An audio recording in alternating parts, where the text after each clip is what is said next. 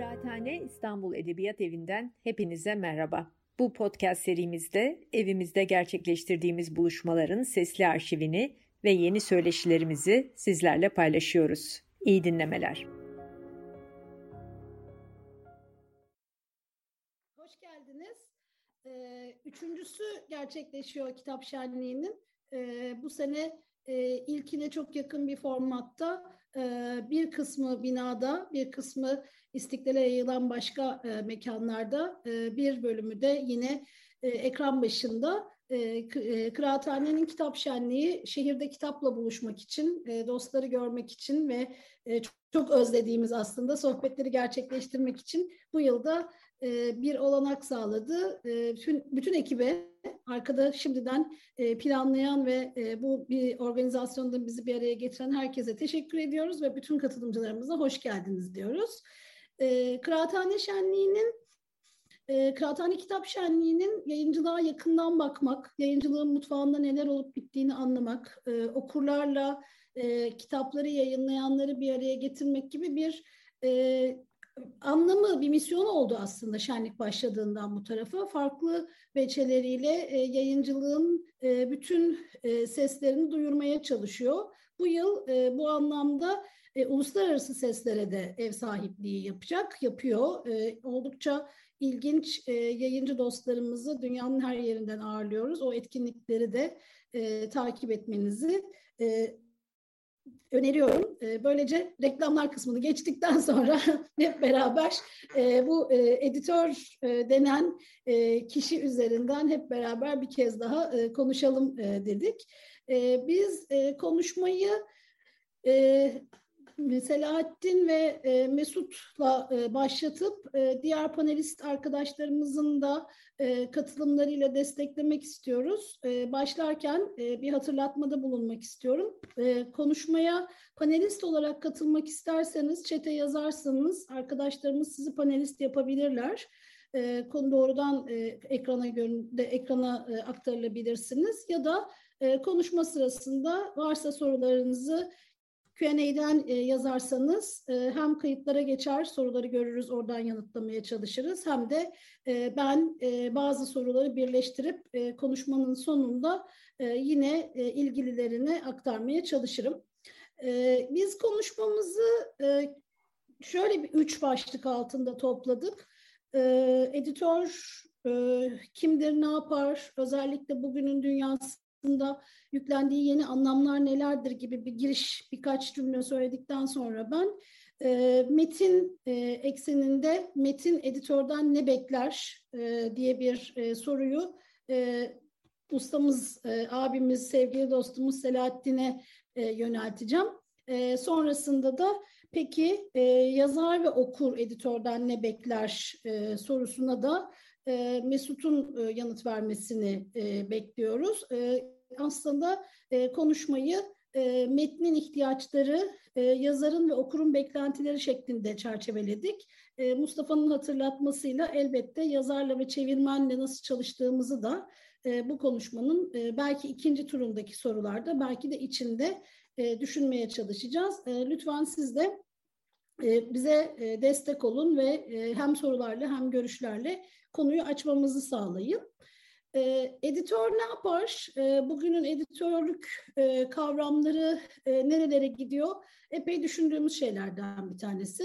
E, meslekte 25. yılımı doldururken e, editörlüğün ne olduğunu hiç bilmeden başladığım, e, şimdi ise e, bu konuda uzun zamandır eğitimler verdiğim bir e, sürecin sonunda aslında e, geçen 20 yıllık zamanda e, editörlüğün e, hızla e, değişen bir iş olduğuna da tanık oldum.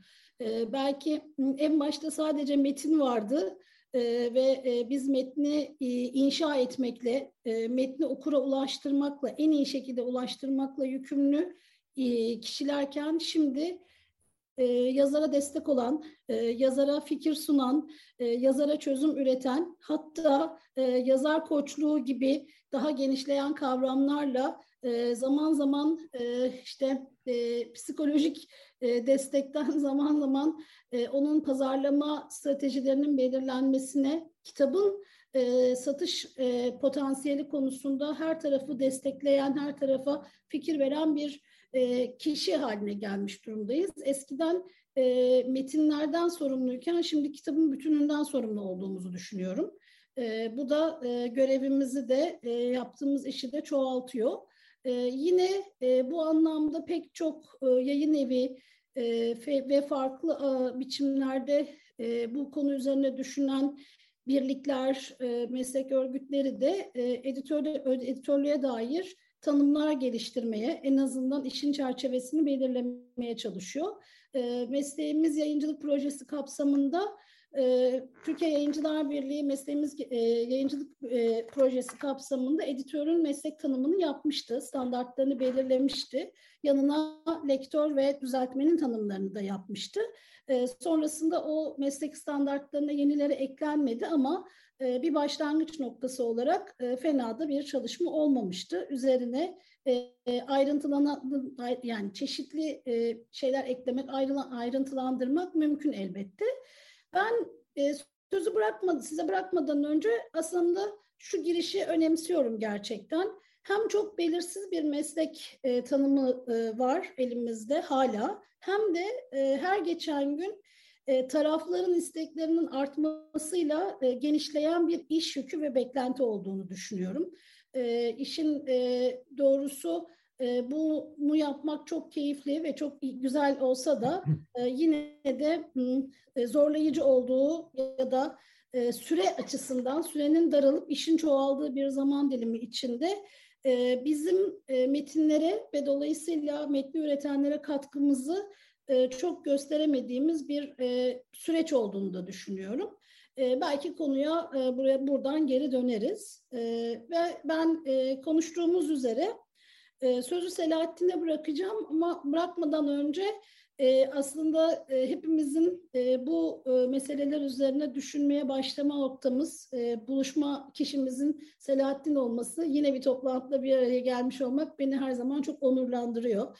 Çünkü ben ben yani bu işe dair pek çok konuyu e, Selahattin'in dizinin dibinde öğrendim. E, hep e, işte bu nasıl olacak, bu nasıl olacak diye sordum. Neyse ki çok en meraklı öğrencilerinden biri olarak fena bir, bir sonuç çıkmadı ortaya. Selahattin bu anlamda Türkiye'de yayıncılık mesleğinin görünür olması ve işte özenilir olması konusunda en önemli kişilerden bir tanesi. O yüzden de ayrıca Yine bir akşam burada buluşmuş olmak e, çok e, keyifli. Hoş geldin Selahattin. Teşekkür ederiz elbette katıldığın için.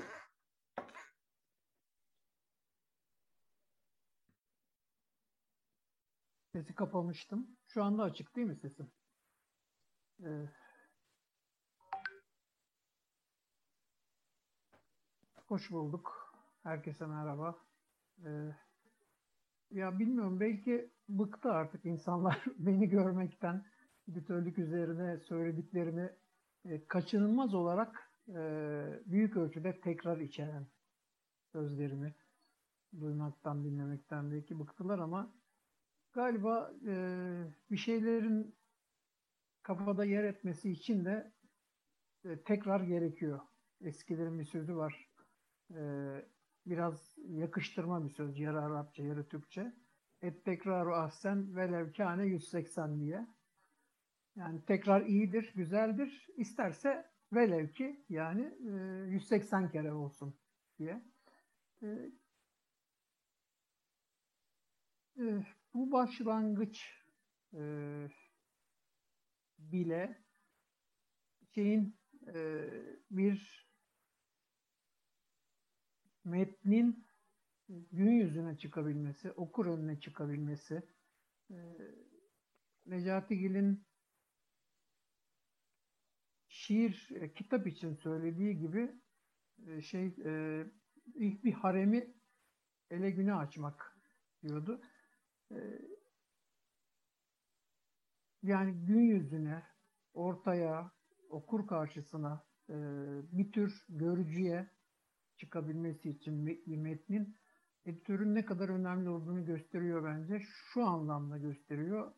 Beceremediğim bu giriş iyi bir editörün elinde e, çok hoş, e, veciz, sağlam bir girişe, giriş metnine dönüşebilirdi diye düşünüyorum. Ben beceremedim sadece. Belki insan kendine editörlük yapamıyor bu anlamda. Benim e, tekrar ben e, Sevengül'e teşekkür ediyorum. Övgüleri, iltifatları için. Şey, e, Sevengül'ün de söylediği gibi benim e, düşündüğüm başlık diyeyim e, bu giriş kısmı için metin editörden ne ister ya da ne bekler? Metnin editörden bekledikleri. Burada e, metni yazardan, çevirmenden ayırışım şunun için. E, hepiniz biliyorsunuzdur. Eko'nun bir şeyi var. E, üçlü niyet kuramı diyorum ben. Üç niyetten söz ediyor. İşte Latince adlarıyla e, unuttum. Yani Türkçe söyleyelim. E, metnin niyeti, kastı, meramı da denebilir. E, metnin niyeti, okurun niyeti ve yazarın niyeti. E, evet, e, şey, intentio auctoris, metnin e, yazarın niyeti, müellifin daha doğrusu. E, intentio lectoris, okurun niyeti, intentio operis de eserin niyeti. Yani e, edebiyat, şey, editörlük söz konusu olduğuna göre, kitap söz konusu olduğuna göre metnin niyeti. E, bu noktada bu üç niyet, üç e, meram, üç kasıt, üç amaç belki birbirinden e, ayrılıyor. Dolayısıyla beklentiler de ayrılıyor birbirinden. Bu niyetlere yönelik beklentiler.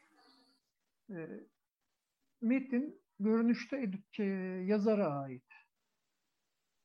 Ama e, okurun editörden başlayarak bütün okurlarının o metne yüklediği başka anlamlar olabiliyor. E, ve hepsinin ötesinde ve üstünde bana kalırsa metnin kendisinin bize söylemek istediği bir şeyler oluyor. Metnin niyetinden kastım mı? Dolayısıyla bu niyetin e, okura doğru aktarılması amacıyla doğru aktarılmasına yönelik beklentileri oluyor metnin, metnin okurdan, şey, editörden pardon. Ee, ilki sanıyorum şu, e, demin dediğim gibi doğru aktarılması okura. Yani yazardan e, yeri geldiğinde çevirmenden gelen metnin, ham metnin e, işlenip okura yani bir tür ham maddeden işlenmiş maddeye dönüp dönüştürülüp okura doğru aktarılması. Eksi, eksiksiz, gediksiz, fazlası da olmadan aktarılması. Yani bütün e, şeyler gibi e, zanaatlar gibi söylerken çok kolay bir cümlede toparlanabiliyor. Yani işte editör ne yapar? Ee, yazardan ya da çevirmenden gelen ham metni kitap haline getirir. Söylerken bu kadarcık ama içi gerçekten e, Sevengül de sözüne ettiği gibi gittikçe daha da artıyor. Bu şeyin e, ödevin, görevin bileşenleri çoğalıyor gittikçe. Yani eskiden sadece metnin e, metin üzerinde çalışmak iken giderek yazarın tanıtımı, metnin tanıtımı, kitabın tanıtımı gibi e, pek çok öğe ilave ediliyor. Göreve, şey, görev tanımına editörün. E,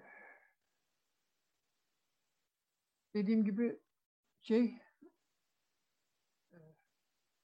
metnin okura doğru aktarılması.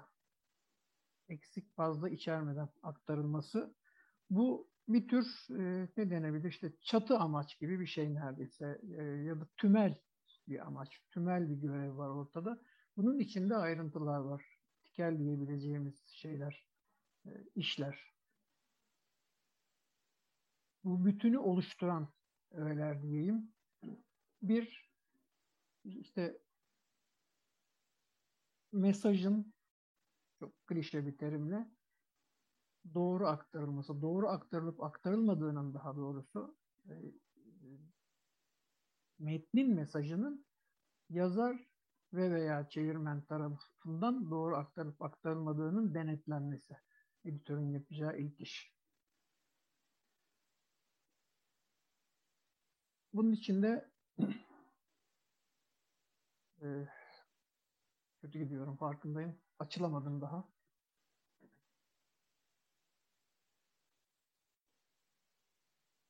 Nasıl diyebilirim?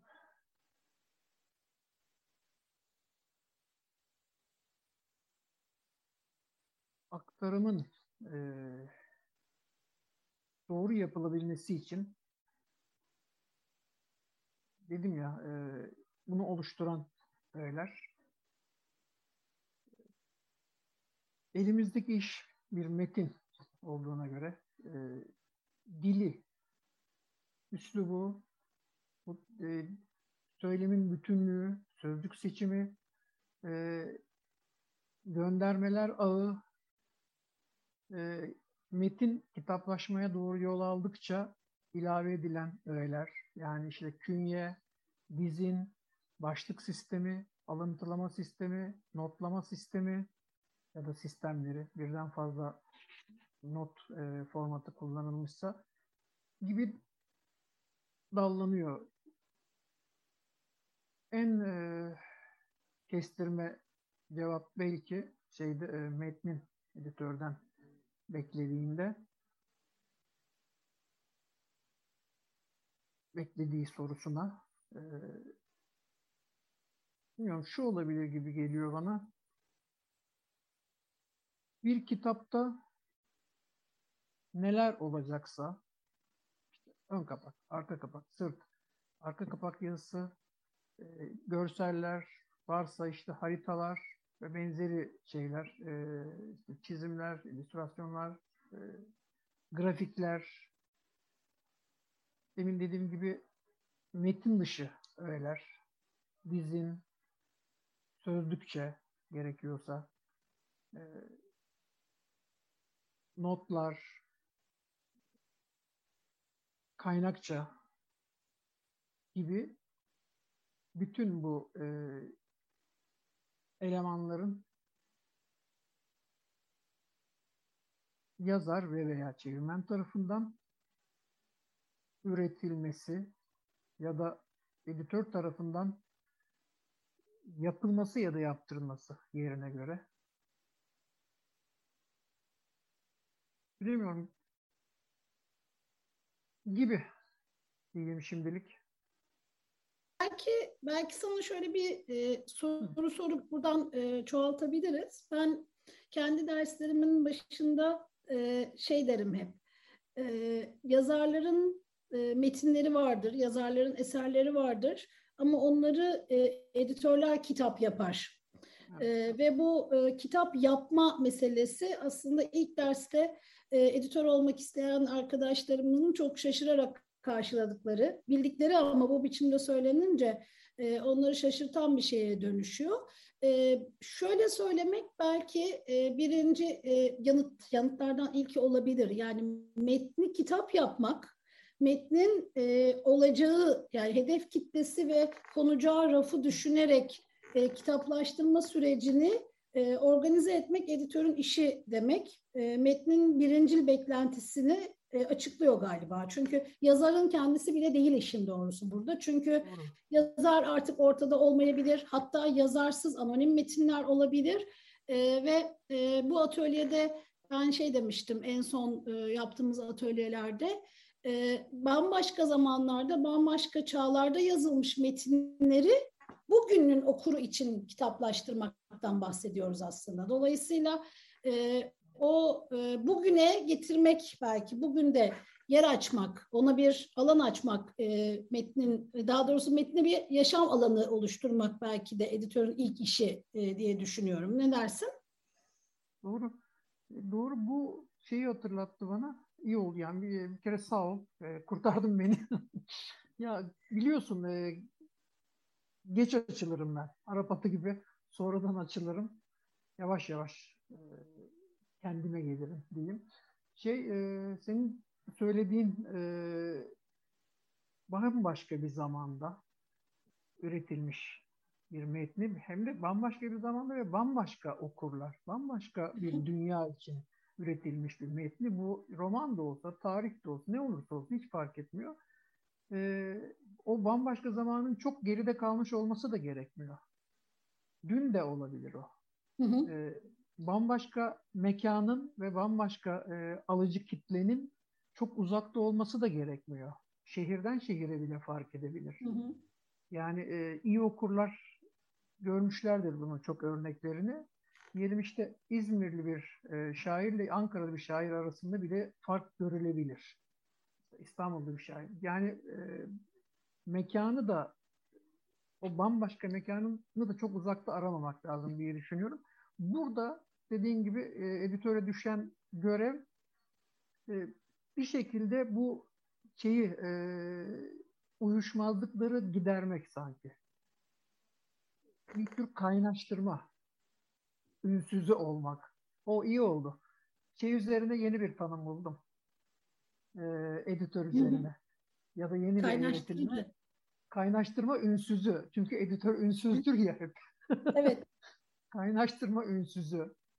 E, bıkmıştır insanlar şey hani e, şey, hmm, Havari Kuşkucu Thomas'tan sonra yeni bir şey. Editör. E, metin yazar, metin ve okur arasında bir kaynaştırma ünsüdür. Ya da metinle okur arasında kendi ününün okuru arasında bir kaynaştırma ünsüdür galiba. Bunu, tabii bu kaynaştırmayı yapabilmesi için hem kendi zamanına, kendi e, şeyine, okur kitlesine hakim olması tırnak içinde gerekiyor. Onu tanıması gerekiyor. Hem de e, metnin üretildiği zaman, mekan ve okur kitlesini tanıması gerekiyor. Bu e, bilgi de galiba şey değil. Hani standart işte iki kere iki dört eder gibi bir kere öğrenilip bitecek bir bilgi değil sanıyorum. Her metin için tekrar tekrar öğrenilmesi gereken bir bilgi. Bana biraz şey gibi geliyor neredeyse e, hani beş çocuğunuz da olsa büyük bir ihtimalle her birinde yeniden anne baba oluyorsunuz gibi geliyor bana. E, çünkü her çocuk ayrı bir dünya, yeni bir dünya. Benzer şekilde her metin yeni bir dünya. İyi metin, kötü metin farkı gözetmeden söylüyorum hem de bunu. Yepyeni, bambaşka bir dünya. Dolayısıyla her metin okurdan farklı şeyler isteyebiliyor bambaşka şeyler isteyebiliyor. Ama ilkesel olarak istediği senin de dediğin gibi bambaşka bir zamanda, bambaşka bir mekanda, bambaşka bir e, okur kitlesi için üretilmiş bir metni. Okur kitleleri arasında elbette şey var. E, ne diyeyim? İlkesel benzerlikler, yakınlıklar var. Diyelim işte e, kadın vaktiyle kadın okurlar üret, için üretilmiş, yazılmış bir roman büyük bir ihtimalle her zaman kadın okurlara hitap edecektir. Öncelikle onlara elbette. Yani başkaları okumayacak diye bir şey yok. Bu şeye rağmen e, farklılıkları giderebilmek, törpüleyebilmek anladığım kadarıyla senin de çok yerinde söylediğin gibi editörden beklenen. Ya, bu bilgi dediğim gibi bir kere edinilip her zaman geçerli olacak bir bilgi değil. Her metin için o metnin bağlamında tazelenmesi gereken bilgi. E, ve bir de şey e, her şeyi bilme imkanımız olmadığına göre galiba şeyin sözüydü o. E, ya Webster'ın sözlükçü, şey, pardon Samuel Johnson'ın sözüydü. Şey diyor, iki tür bilgi vardır. Bunu da insanlar bilir, çok tekrar ederim çünkü.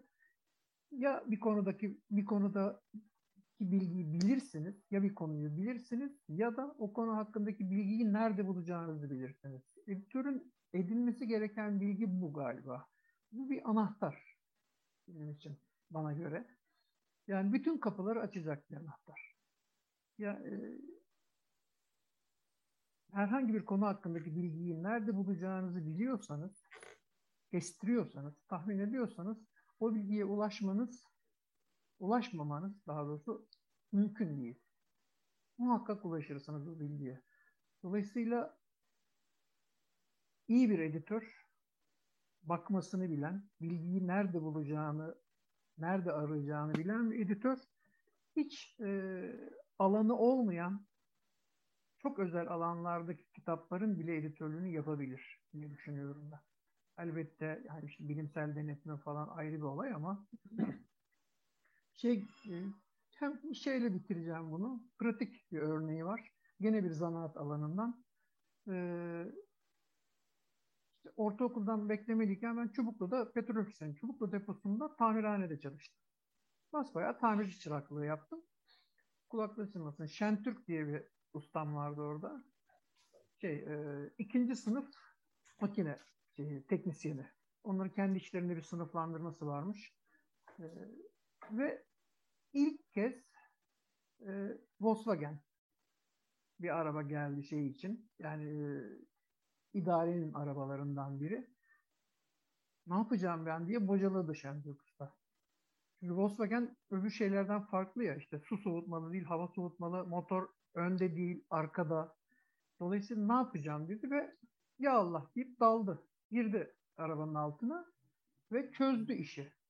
Çünkü her şeye rağmen yani işte motor aracın önünde değil arkasında hava soğutmalı değil şey pardon su soğutmalı değil hava soğutmalı bir takım farkları var ama e, değişmeyen e, sistematik bir şeyler var. Daha doğrusu sistemde değişmeyen ilkeler var. Onlar aracılığıyla ve tam anlamıyla kafayı çalıştırarak işi çözdü. Ben de e, editörün farklı alanlarda üretilmiş metinler karşısındaki durumunu açıkçası Şentürk Usta'nın durumuna benzetiyorum. Yani onun çözdüğü gibi çözülebilir gibi geliyor bana. Yani en azından kendi deneyimlerimden şunu biliyorum ki tarih kitabı editörlüğü de yaptım ben. İşte e, roman editörlüğü de yaptım, öykü editörlüğü de yaptım. Çeviri şiir editörlüğü, şiir editörlüğü de işte e, ne bileyim destan gibi klasik formatta üretilmiş şiirler editörlüğü de yaptım. Ya ilk anda bocalıyorsun elbette ama e, dediğim gibi nerede bulacağını bildiğinde aradığın bilgiyi önüne yol açılıyor. Bilginin otoyolu diyeyim. İnternet için bir ara böyle bir benzetme vardı galiba. Bilginin otoyolu önünde açılıyor. Şimdilik o kadar diyeyim. Evet. E, teşekkür ederiz. Tam da aslında e, metnin e, bugüne bugünün okuru için ihtiyaçlarının e, belirlenmesinden söz edince yani editör e, o metni okura hazırlıyor, o, okurun hem satın alması için hem daha çok işte ihtiyaçları mukabilinde çünkü her zaman sadece kurgu kitaplar hazırlamıyoruz yani ders kitapları için de geçerli, çocuk kitapları için de geçerli. Bu noktada okur ne bekler meselesi belirgin bir hale geliyor. Elbette burada okurun ne beklediği okur için yapmak anlamında değil. E, yani okura yapmak, e, okuru popülist bir yerden yaklaşarak e, onu e, merkeze koyarak şekillendirmek değil ama böyle olduğu durumlar da olabilir. Ve bu okuru hiç tanımadığı için kiminle karşı karşıya geleceğini bilmediği, e, ihtiyaçları düşünmesi bazen mümkün olmayan, bazen de hakikaten e, bugün hayatta olmadığı için e, okurla buluşması editör aracılığıyla gerçekleşecek olan çokça yazar var. Dolayısıyla yazar ve okur ne bekler diye e, bir e, soruyu e, editörden yazar ve okur ne bekler e, sorusunu e, Mesut'a e, yönlendireceğiz. Aslında Mesut e, böyle bir e, başlıkta konuşmak istedi. E, Mesut'u da beraber e, pek çok e, sohbetin ve pek çok projenin parçası olduğum için e, yakın dostum, e, beraber düşünme becerisi geliştirmekten hayatta memnunluk e, memnuniyet duyduğum arkadaşım olarak e, aktarmanın yanı sıra özellikle e, kültürel çalışmalar alanında farklı zamanlarda çokça e, projeye, çokça e, yayına aslında imza attı. Radyodan e, işte dergiye, e, işte e, zaman zaman ekranlarda ve bütün pandemi boyunca Instagram'da yaptığı farklı e, yayınlarla gördük. E, bu noktada okur ne bekler sorusuna e, Mesut e, değişebilmek e, diye yanıt vermeli galiba. Yani me, me, medyum değiştikçe e, yeni bir ses çıkartabilmek aslında bu sese uyum sağlayabilmek galiba e, diye düşünüyorum. E, o açıdan da e, hem e, söyleyeceklerini merak ediyorum hem de hakikaten e, o bağı yani okurdan yazara giden bağı e, ne kadar kurabiliyor editör? Bir yandan da kurmalı mı e, sorusunu da e, sana yöneltiyorum. Buyurunuz efendim. Pekala, çok teşekkürler. Herkese e, tekrar selamlar ve kitap e, şenliğine de herkes yeniden hoş geldiler. E, biz şu anda e, Selahattin abiyle birlikte kıraathane binasındayız. Yan yana iki e, odalardayız. E, artık herkes gitti tabii buradaki yayıncılar. E, çoğu şu anda evlerinden izliyorlar. E, şimdiye kadar bu o, oturum içerisinde e, Seven Gül Sönmez'in ve Selahattin Özpalabıyıkların söyledikleri e, ne ek olarak ben neler söyleyebilirim diye e, düşündüğümde aslında büyük oranda bu e, editör, yazar, okur e, üçgeni içerisinde e, editör, yazar, editör, okur e, ilişkisi içerisinde yazarın ve okurun e, editörle ilgili bilmesi gerekenler e, de söz konusu. Çünkü malum e, bundan diyelim ki e, 30 yıl, 40 yıl, 50 yıl e, öncesine kadar e, editör kelimesi, editörlük mesleğinin kendisi e, bugün olduğuyla hiç alakasız bir şekilde neredeyse adı anılmaz bir e, konum e, halindeyken yavaş yavaş Türkiye'deki e, yayın piyasasının büyümesi, gelişmesi e, ve hatta dallanıp budaklanmasıyla birlikte e, editör e, diyelim e, çok pardon evet e, editörlük mesleğinin kendisi bir vitrin meselesi haline gelmeye başladı. İnsanlar için bir gündem haline gelmeye başladı. Ama burada e, yazarların ve okurların e, bu mevzu açıldığında e, bilmesi gereken, aklında olması gereken bir takım mevzular var ve burada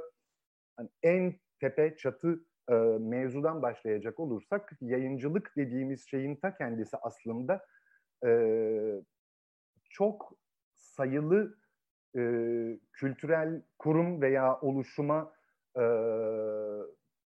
e, kısmet olacak bir öneme sahip. Yani herhangi bir coğrafyada herhangi bir fikri e, yahut davranışı vesaireyi e, yaymak, geliştirmek istiyorsanız orada yayıncılık yapmaya başlamanız yeterli.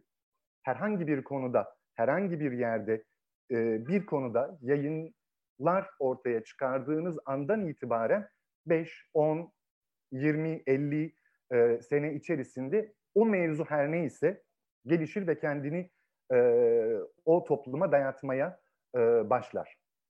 Yayıncılığın böyle bir e, kültürel önemi e, ve bir ajan olma, fail olma, e, bir merkez olma özelliği söz konusudur. Dolayısıyla yayıncıdan bahsederken e, tipik, klasik bir işte e, metin e, yayın evine gelir, e, tasarıma alınır, e, matbaaya gönderilir, basılır ve dağıtıma verilir, dağıtılır e, gibi bir süreç insanların sadece aklında e, kalıyor. Halbuki bu yayıncılığın sadece başladığı yer e, devamında mevzular dallanıp budaklanmaya başlıyor.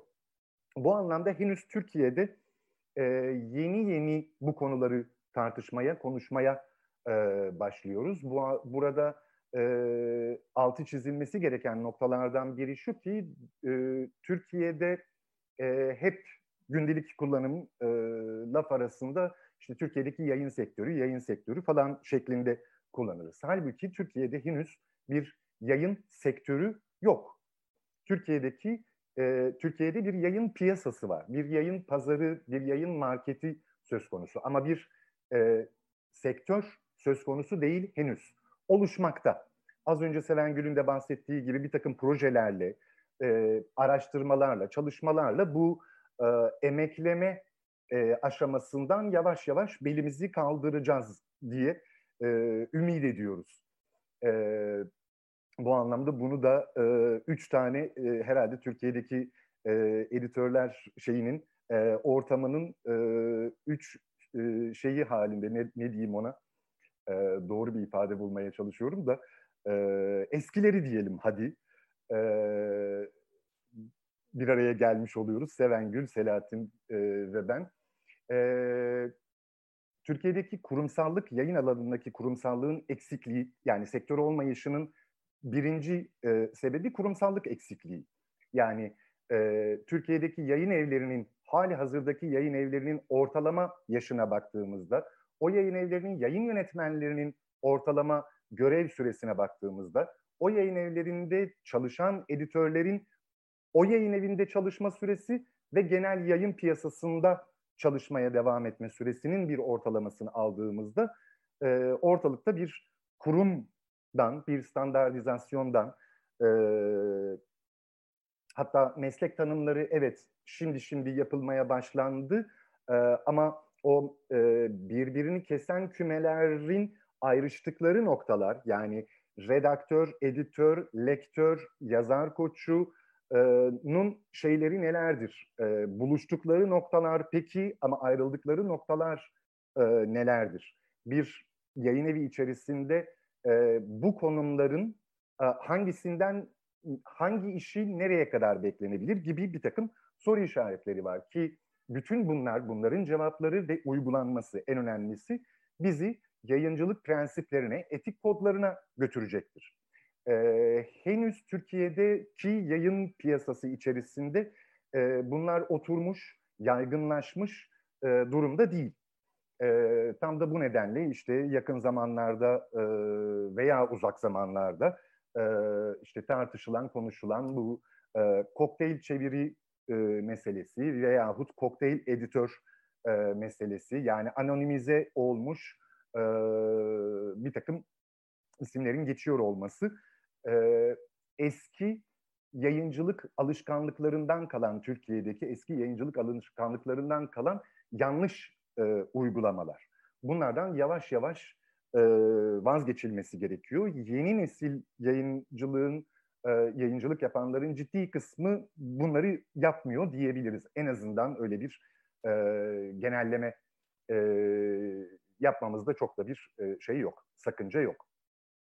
E, bu anlamda e, bir diyelim e, yayın yönetmeni ile editörün arasındaki sorumluluk e, farkları meselesi de açılıyor ama çok fazla e, oralara ayrıntıya e, girmek istemiyorum.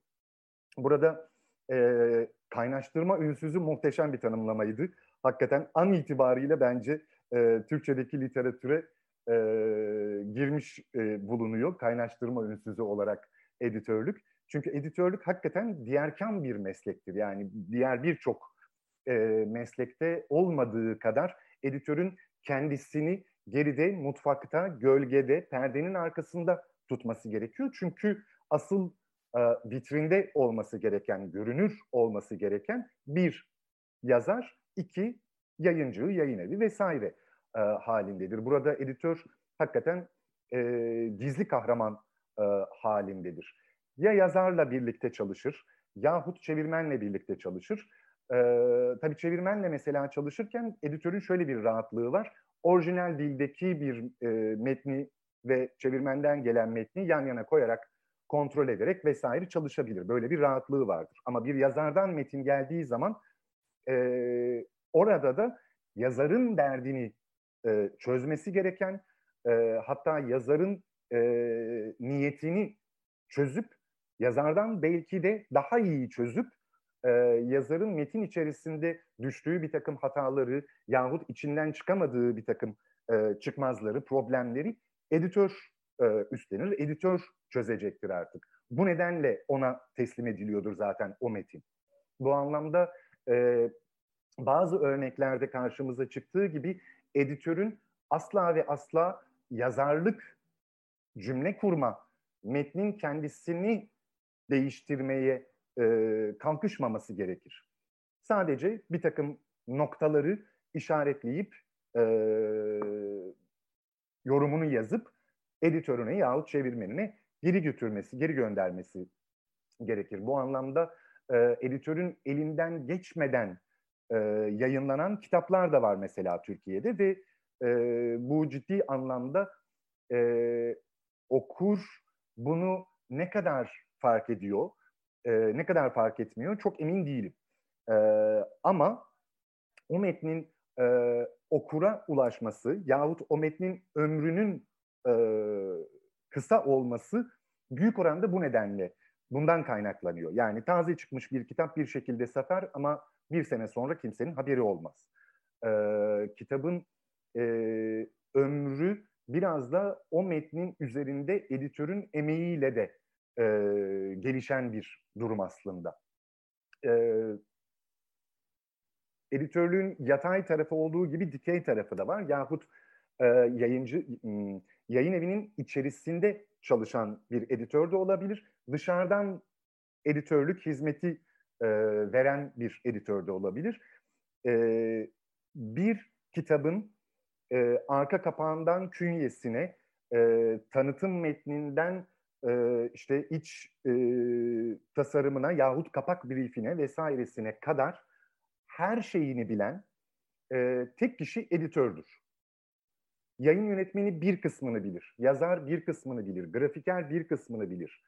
E, ama bütün bütün yani kitabın bütünlüğü içerisinde ve o bütünlüğün bütün ayrıntılarını na haiz olan kişi e, editördür. Bu ne bu anlamda da e, grafikerinden depo dağıtımcı vesairesine kadar e, herkesle birlikte çalışan o operasyonu, o kitabın e, mail yoluyla gönderilen bir Word dosyasının okurun kitapçıdan satın aldığı bir e, matbu malzeme e, haline gelmesi arasındaki bütün o e, yolculuğun her bir adımında e, editörün emeği vardır. E, hatta ve hatta bazı noktalarında ciddi anlamda sorumluluğu da vardır. E, bu nedenle de aslında editörlük e, dallanıp budaklandırdığımız takdirde son derece ayrıntılı ve alt başlıkları olan bir meslek. Yani e, kabaca söylersek işte kitap editörlüğü, gazete editörlüğü, dergi editörlüğü, online web editörlüğü yahut video grafik editörlüğü vesaire gibi. Ama bunların da her birinin altında alt başlıkları var tabii ki. Kitabın altında diyelim işte edebiyat editörlüğü, sosyal bilim editörlüğü, şiir editörlüğü vesaire vesaire vesaire. Ee, bu kadar e, e, ayrıntılı e, bir e, meslek e, ne yazık ki henüz Türkiye'deki yayın piyasası içerisinde büyük oranda e, diyelim e, 20 seri başlığı üzerinden yayıncılık yapan bir yayın evinde e, bunun üçte, dörtte, beşte biri e, sayısında editör çalışıyorsa eğer orada işte o sektör olamama, kurumsallaşamama, standartize olamama sorununun tam kendisini görüyoruz. Çünkü e, bir edebiyat dosyasını kapatıp e, bir felsefe metnini açabiliyor e, editör. Halbuki bunların her birinin departmantize olmuş olması gerekiyor, uzmanlaşılmış olması gerekiyor. Bunlar zaman içerisinde e, Türkiye'deki yayın ortamında, yayın piyasasında e, o, oturup e, tanımları, sınırları belli ve e, pratik olarak da uygulanır hale e, gelip ve böylece bir sektör e, haline gelecektir yayıncılık diye ümit ediyorum. Bunun da hakikaten tek e, yolu ancak ve ancak e, editöre her anlamıyla yatırım yapmak, bu e, aylık maaşından dışarıda verilen e, iş kaleminden istenilen yoğunluğa yahut tanınan süreye yani 500 sayfalık bir metni editöre gönderip e, haftaya cuma bekliyorum dediğiniz anda olmaz o iş gibi bir durum söz konusu. E, her metnin ihtiyaç duyduğu bir süre vardır, e, bir mesai vardır ve editörün bunu vermesine e, imkan sağlayacak, ortam sağlayacak olan kişi de yayın yönetmenidir, yayın evidir. Bu anlamda bunlar e, dediğim gibi zaman içerisinde umarım e, Türkiye'de gelişecek olan e, yapılar. E, ben e, bir zannediyorum. Araya, e, bir araya girip şöyle bir yere çekmek istiyorum konuyu. E, yani okur e, editörden ne bekler, yazar ne bekler diye iki e, büyük soru var aslında. Bu e, bana önemli geliyor.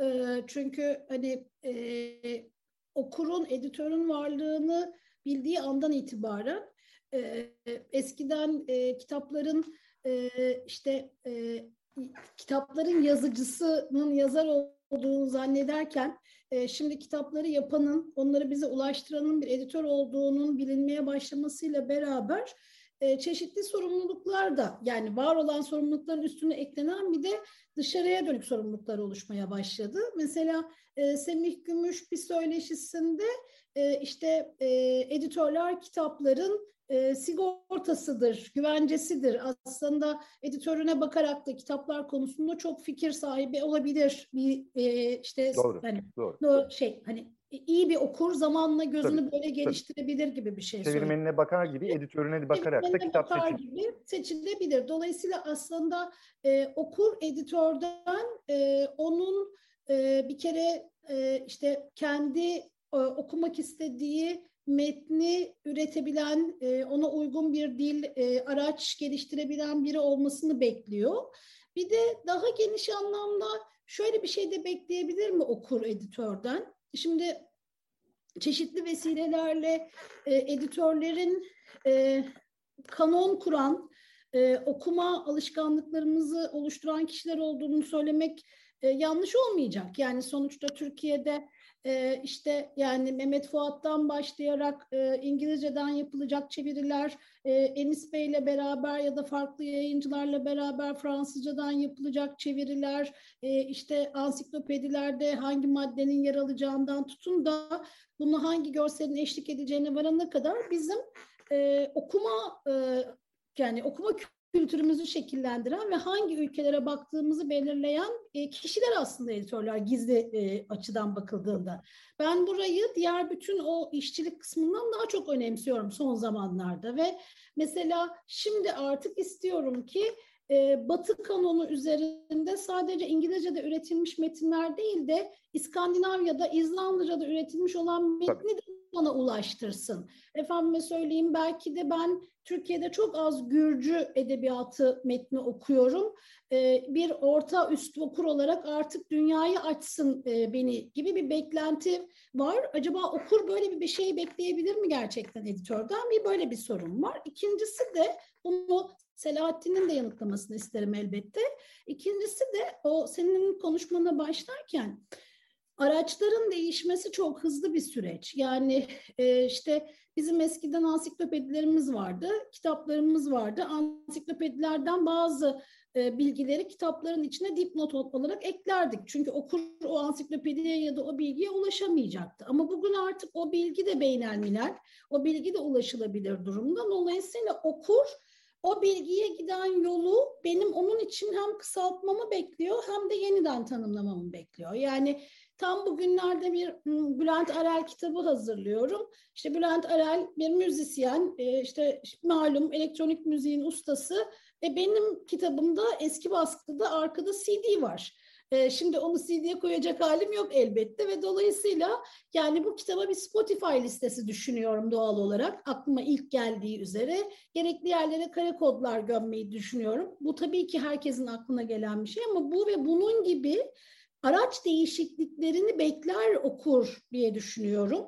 E, bu noktada e, hani söz sahibi olmak ve e, belki de çalıştığı kuruma yani yazara da e, çalıştığı kuruma da e, bu e, önerileri okur adına götürmekle yükümlü müdür editör, düşünmeli midir, yükümlü müdür diye de e, sormak istiyorum. Bence kesinlikle öyle ee, ama orada yani okur e, özellikle ilk soru ile birlikte ikincisiyle birlikte cevap vereyim.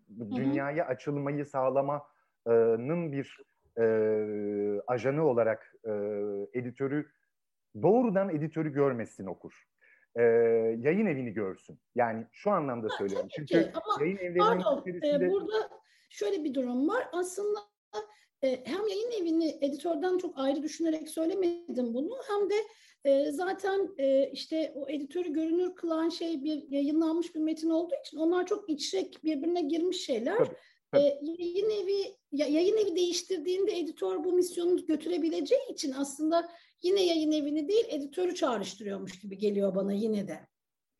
Şöyle yani e, şöyle bir ayrım belki oraya koyabiliriz. Mesela burada işte e, kitap şenliğine katılan yayın evlerinin e, neredeyse tamamı hani standlarda e, gün boyunca yer alan e, kişilerin neredeyse tamamı hakikaten o yayın evinin aynı zamanda sahibi. Aynı Hı-hı. zamanda çevirmeni, aynı zamanda editörü, aynı zamanda bazen tasarımcısı e, ve tabii ki işte depoya e, taşıyanı vesairesi falan. Dolayısıyla bu anlamda küçük e, yayın evleri aslında okurun ufkunu açma anlamında Türkiye'de çok daha fazla e, işlev görüyor bugünün e, şeyinde yayıncılık e, aleminde. Ama mesela yakinen biliyorum ki bazı büyük yayın evlerinde bazı editörler dediğin gibi işte Gürcistan'dan, Finlandiya'dan veya Afrika'nın bir ülkesinden veyahut e, dünyanın başka bir köşesinden bir yazar keşfediyor. Yeni bir e, edebiyatçı, felsefeci vesaire sanatçı e, keşfediyor. Bunu e, yayın evine öneriyor. Bakın böyle birini keşfettim muhteşem e, şey yapalım, çevirtelim, basalım, yayınlayalım diyor. Ama e, orada mesela yayın kurulu yahut yayın yönetmeni e, kimse bu adamı tanımıyor, bu satmaz vesaire diyerek e, o karar mekanizması orada kesili veriyor. O nedenle e, yayın yani okurlar bu talebi doğrudan e, muhatap olarak editöre değil yayın evine e, yöneltmeliler ki Türkiye'deki büyük yayın evleri de en azından bu anlamda bu konuda kendilerini biraz daha e, risk alır hale getirebilsin. Çünkü editör içeride maaşlı bir eleman yahut parça başı çalışan bir eleman olduğu için çok fazla bu anlamda baskı kurabilecek, pres uygulayabilecek bir konumda değil. Buna ancak okur talep ederse olabilir. Okur da tabii ki dünyanın bilinen neresinde adını duymadığı, sanını duymadığı birini talep ediyor olamaz. Ama prensip olarak e, yeni yazarlarla artık beni tanıştır. E, e, hepinizin e, Zweig'dan Satrancı yayınlamasına gerek yok. E, lütfen e, yeni yazarlarla da bizleri tanıştırın talebini, okurun e, bu talebi doğrudan yayın evlerine yöneltmesi gerektiği kanaatindeyim. Çünkü zaten editörler meslekleri gereği hem dünya hem de ülke yayıncılığını yakinen takip ediyorlar ve hakikaten de e, yeni birilerini keşfettiğimiz zaman en e, konuşmaktan keyif aldığımız hararetle e, kendi aramızda konuştuğumuz şey zaten bu değil midir? Yani biliyor musun bilmem nerede şöyle bir yazar buldum cümlesi. Bizim zaten işimiz bu. E, ama önemli olan bunun gerçekleşebilmesi, piyasaya, okura ulaşabilmesi için e, karar mekanizmalarının üzerinde bir okur baskısının oluşması gerekiyor. O nedenle e, öyle bir e, küçük ayrım kurma ihtiyacı duydum. Bilmiyorum Selahattin abi ne der bu konuda? Evet.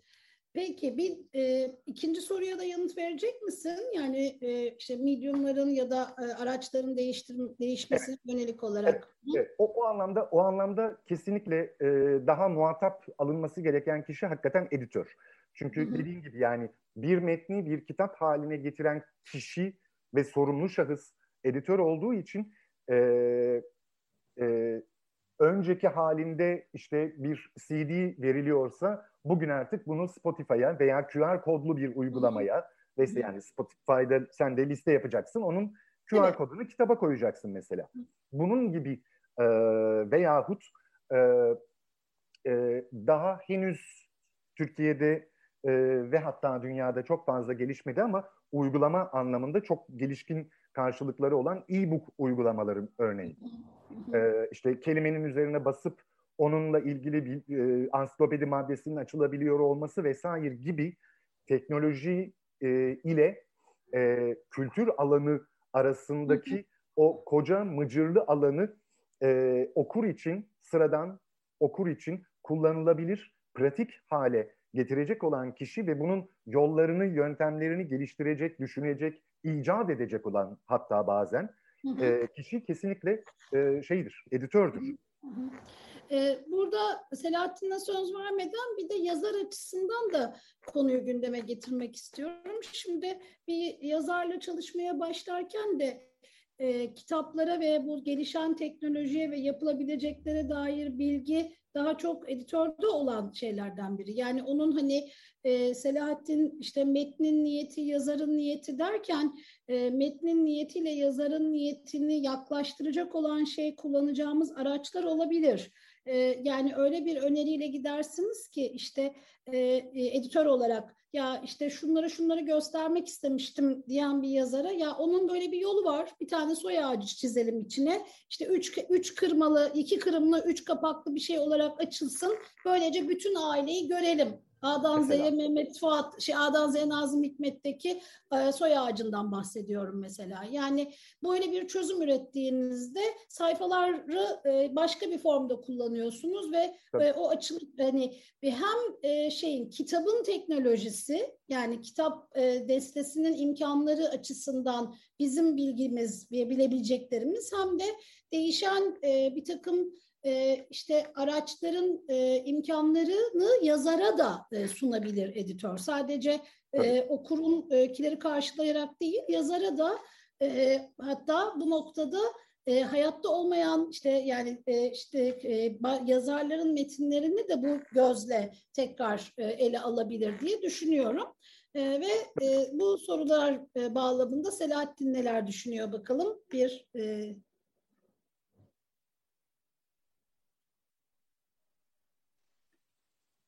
Allah ikiniz de o kadar güzel anlattınız ki benim ekleyecek bir şeyim yok gibi neredeyse. Ama her zamanki gibi e, ayrıntılarla ilerlemeye çalışayım. Şey e, en son söylediğin Sevengül e, şey yazarın e, niyetini niyeti daha doğrusu e, metnin niyetiyle yazarın niyetini yaklaştırma. Yazarın niyetini kitabın niyeti haline getirme evet. hatta. Dediğin gibi yani işte şey görünsün istiyorsa yazar e, kahramanının roman da olabilir. E, şey A'dan Z'ye Nazım örneğindeki gibi senin şey de olabilir. Bir e, kişi de olabilir. Dolayısıyla kurmaca dışı bir kitapta söz konusu olabilir. Tarih olur. Her şey olabilir. Yani basbaya pozitif bilim kitabı bile olabilir bu. Tıp kitabı ki. bile olabilir e, şeyin dediğin gibi e, yazarın niyetiyle metnin niyetini e, e, yazarın niyetini kitabın kitapta somutlayacak diyeyim çözüm önerileri. Daha çok dediğim gibi bunlar teknik şeyler. Bunlar şeyle de bence bağlantılı. E, dedin ya hani yaşamayan yazar. Ölmüş bir yazar. Örneğin şey benim e, hayatımda gördüğüm yabancı örnekleri de katarak söylüyorum. En iyi e, edisyon kritiklerden biri belki birincisi e, şeyin Fatih Altuğ'un iletişime yaptığı şeydir. Örneğin Araba Sevdası ve sonra aynı e, dizide sürdürdüğü 2-3 kitap daha yaptı galiba değil mi?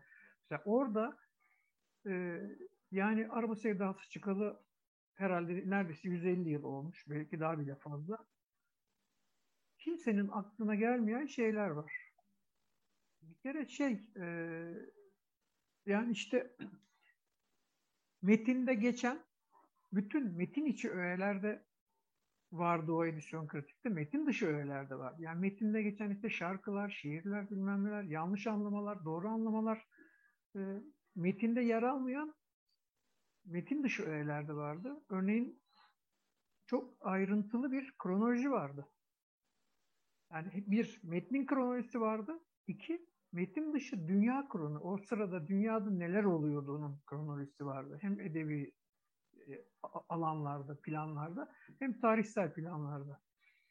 E, bunu ikinizin de e, çok yerinde söylediği gibi öncelikle hakikaten şey e, editör görebiliyor. Metnin böyle bir ihtiyacı olduğunu. Çoğu zaman e, Mesut çok güzel söyledi onu. Yazardan, çevirmenden çok daha fazla hakim editör metne. Bir kere şu avantajı var, dışarıdan bakıyor metne. Kendisinin olmayan bir şeye bakıyor. Ama e, üretim sürecinde neredeyse yarı yarıya kendisinin kıldığı, hele bir de metni sevmişse, çalışmayı sevmişse, yazarı ve veya çevirmeni seviyorsa, çalışmalarını biliyor, güveniyorsa kendi kitabı gibi bakıyor neredeyse ve herkesten daha çok hakim oluyor o metne. Dolayısıyla üretilen kitaba. Ee, ve beklentilerini metnin işin sadece editörden değil, herkesten beklentilerini, okurdan beklentilerini de en iyi editör görebiliyor. Bu gözle bakınca da bu metne neler gerekir? Metnin kendisinin dışında neler yapmak gerekir? Ee, işte arka kapakta neyi vurgulamak gerekir örneğin? İşte şeyin e, e, ön kapakta, kapak e, kompozisyonunda ne öne çıkmalı? İşte metin diyelim e, resimlendirilse iyi mi olur, kötü mü olur? Resimlendirilecekse nasıl e, bir yaklaşımla resimlendirilmeli? İşte şey e, dizin gerekir mi, gerekmez mi? Kaynakça gerekir mi, gerekmez mi? Yoksa başka yöntemler bulunup metne mi yedirilir bu? Diyelim e, ben şeyi çevirdim yakın zamanda işte e, bir İngiliz denemeci Brian Dillon'dan Denemecilik diye bir kitap. Essayizm diye. Şey ilginç. En klasik formatta denemeler gibi yazıyor. Üç başlıkları var. Hep üstüne üstüne üstüne diye. Yani 10 bilmem ne, 10 bilmem ne, 10 bilmem ne diye gidiyor. Tıpkı bu hemen neyi hatırlatıyor insana? Otomatik olarak Montaigne'i hatırlatıyor işte. Denemenin ilk denemeci olmamakla birlikte deneme dediğimizde aklımıza gelen adam yazar Monte. Onu hatırlatıyor. Gerçekten de onun denemeleri gibi işte kimi uzun atıyorum 8 sayfa işte kimisi 2 sayfalık metinler fakat şeyden çok farklı yanları da var Montaigne'den. Büyük ihtimal aradan geçen yüzyılların değiştirdiği şeyler bunlar. Bir yandan Montaigne gibi yazdıklarımın konusu ben kendimim diyen metinler. Yani kendi travmalarını da anlatıyor. İşte baba annesinin hastalığını da anlatıyor. Kendi şeylerinde e, birkaç bölüm zaten şey üzerinde. Birkaç deneme diyeyim içinde. Söyleyin şunu e, şey anksiyete üzerine doğrudan. Kendi anksiyetini de anlatıyor. Ama bütün bunları anlatırken bir yandan e, essay sözcüğünün etimolojisini de veriyor. E, ve ortaya çıkan bütün gerçekten bir tür denemecilik tarihi. Bir yanı kişisel, yazara ilişkin, yazarın kişisel tarihiyle, sivrisinek vardı burada, yazarın kişisel tarihiyle bağlantılı. Bir yandan ya, dolayısıyla son derece öznel bir tür e, şey, e, ne deniyordu ona? Öznel kurmaca gibi bir şey var. Unuttum terimi. Bir tür öyle bir şey ama bir yanıyla da tamamen e, kurmaca dışı bir deneme metni. E, bunu ne için söyledim ben? Bir şey için söyledim ama. Ee, yani çeviri, yani o, o metni e, çevirirken muhtemelen ihtiyaçlarını ve kaynaklarını ha, kaynakçayla ilgili evet. olarak söyledim. Tamam, Hı-hı. haklısın. Evet, sağ ol. E, bu şu, e, metnin sonunda bir okuma listesi var. Hı-hı. Okuma listesinden e, bazıları mesela metinde yer alan bir takım metinler, e, gö- şeyler, gönderme e, bilgileri diyeyim, şeyler, kullanılan kaynaklar, yani basbaya alıntı yapılmış kaynaklar var. Şeyde yok işin ilginç yanı. Kaynak şey, okuma listesinde geçmiyor. Hı hı. Neden bilmiyorum. Onu çözemedim. Yani ya yazarın ve veya yayın evinin e, ihmali olabilir, atlaması olabilir ya da yazar kendince bir şey düşündü, gerek görmedi. Ben hem e, çevirirken bir yandan da editörlük yaptım. Ve e, bir tür e, editör çevirisi nasıl görülür? Nasıl e, olur görülsün istedim. E, 80 küsur dipnot şeyim var. E, çevirmen notum var kitapta. Dipnotum. Ama e, şundan eminim, içim rahat, hiçbiri fazladan değil. Şunun için fazladan değil. Bazıları tam kitabın e, yazarın, Brian Dillon'ın e, öznelle nesneli iç içe geçirmedeki rahatlığına güvenerek o yapıyorsa çevirmen de bu rahatlığı e, üstlenebilir, böyle bir rahatlıkla çevirebilir e, gerek e, diye düşünerek son derece öznel denebilecek dipnotlarım var. Öznel şöyle öznel. Yani burada bir çeviri sorunu çıkıyor ya da bir çeviri yaklaşımı çıkıyor. Ben işte editörlük hayatında böyle bir yaklaşım gördüm. İşte Ahmet Cemal ile bir küçük ayrıntı var. Ee, Ahmet Cemal'in çeviri anlayışına ilişkin. Çünkü bir yandan da e, edebiyat tarihine geçmeli gibi geliyor bana bu tür bilgiler.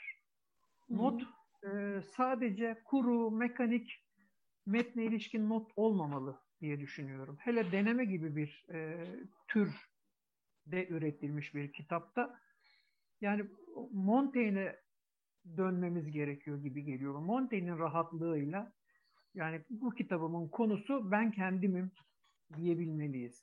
Ee, ha, bu, bu buna bağlı olarak bir şey söyleyeceğim. Şimdi e,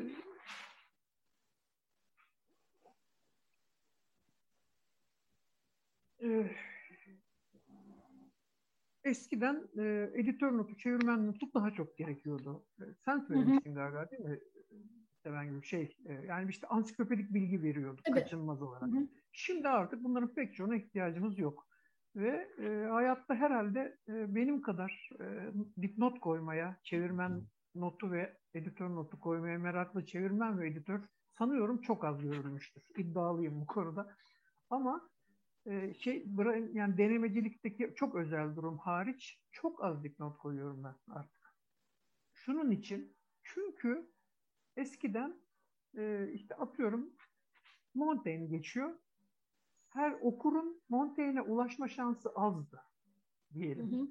Tabii çok daha özel bilgilerde söz konusu, daha dar bilgilerde azdı. Dolayısıyla o, e, bütün olarak yayın evinin yayın evinin içindeki e, kitaba dahil olan insanlar olarak işte e, yazarın, çevirmenin, editörün e, şeyi gerekiyordu. Okura yol açması. Okurun e, bilgiye kolay ulaşmasını sağlaması. O yüzden bu notlar çok gerekli. Ama günümüzde en azından e, yani internette yani internetin göçmeni olan yerlisi olmayan bir kuşaktan biri olarak ben bile 2-3 tıkla bir sürü şeyi bulabiliyorum. Dolayısıyla benden genç okurlar, e, çoğu zaten benden genç olacaktır otomatikman, e, o bilgiye benden çok daha kolay ulaşırlar. Yani ben iki tıkta ulaşıyorsam diyelim o herhalde bir tıkta ulaşacaktır. Dolayısıyla bunu benim not olarak vermemin hiçbir anlamı yok. Ha şeye bakıyorum. Şöyle bir ilke belirledim kendimce. Ee, biraz mekanik ama ben eğer e, çok zahmetli bir süreçle ulaşmışsam o bilgiye okur sıfırdan bütün bu süreci kat etmesin, bütün bu yolu almak zorunda kalmasın diye şey olarak veriyorum. Bilgiyi veriyorum. Çevirmen ya da editör dipnotuyla yerine göre. Ya da yönlendiriyorum. Ha, dediğim gibi ama çok kolay ulaşmışsam buna hiç gerek yok. E, bu bir yandan şey e, Mesut söylemişti. Editörün e, kaçması gereken ilk şeylerden biri. Yani e, benim başlığıma kaynaştırarak söyleyeyim. Metnin editörden beklemediği, katiyen beklemediği, hatta aman yapma dediği şeylerden birincisi görünür olma. Görünmemeli editör metinde. Çevirmen için bile bana kalırsa öyle. E, görünmemeli ancak e, gene bir eğretileme, gene bir benzetme yapacağım. Şey, e, bir tür e, soğuk damgası olmalı hı hı. çevirmenin. Yerine göre editöründe. Ya da e, filigranı olmalı. Nasıl işte paradaki ya da herhangi bir filigran doğru ışıkta doğru açıda görülebilir ancak. Yani iyi bir çevirmenin, iyi bir editörün de metne kattığı metnindeki soğuk damgası ya da e, filigranı ancak özel bir bakışla görülebilmeli diye düşünüyorum.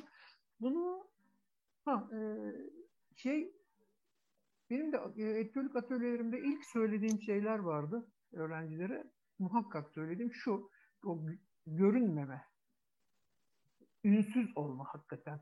E, o konuda e, editör çeviri bir metinde ya da telif bir metinde ben olsam şöyle yazardım ya da ben olsam şöyle çevirirdim dediği anda bence ipin ucu kaçıyor.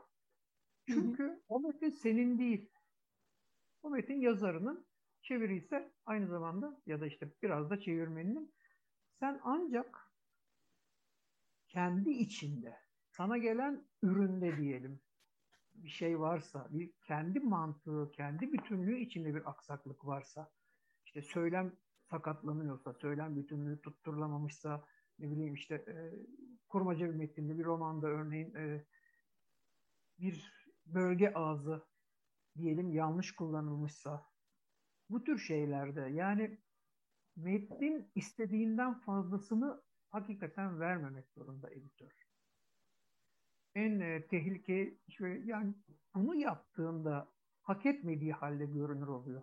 Yoksa editör pekala iyi çalıştığında dediğim gibi kendi soğuk damgasını, şeyini, e, filigranını var edebiliyorsa, oluşturabiliyorsa görünüyor zaten. İyi okur görüyor artık. Burada e, Sevengül şey yapabilir miyim? Tabii, ee, buyurun. Söze dahil olabilir miyim? Bu Hı? E, az önceki işte Hı. yazar, okur, editörden ne talep eder meselesini netleştirmek adına e, şöyle bir e, şey söylenebilir zannediyorum. Hem yazar hem okur e, editörden ne talep eder diye e, düşündüğümüzde önce editörü talep etmelidir. Yani bir yazar e, aslında çünkü hani şeyini koyalım e, her metin editör talep eder.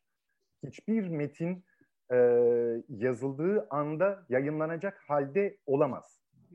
Mutlaka metnin o ya da bu kadar, o ya da bu derecede bir editör elinden geçmesi gerekiyor yayınlanabilmesi, okura ulaşabilmesi için. Dolayısıyla yazarların öncelikle e, yayın evine dosyasını gönderirken kabul aldığında diyelim, e, X yazarımız çok teşekkürler biz bu kitabı basacağız yanıtını aldığı anda ilk sorması gereken soru benim editörüm kim olacak? Ve editörümle tanışmak istiyorum gibi bir şey olmalı. Bunu, bu alışkanlığı geliştirmesi gerekiyor yazarların. Ee, aksi halde hani benim harfime dahi, dahi dokunulmadan bu kitap yayınlanacak falan gibi bir dar alandan e, bakıldığı zaman mevzuya e, olabilecek ve var olan bütün sorunlar patlamaya başlıyor bunu öngörecek, engelleyecek, bunun yolunu, yordamını, yöntemini geliştirecek, bulacak olan kişi, e, zihin, editör zihnidir.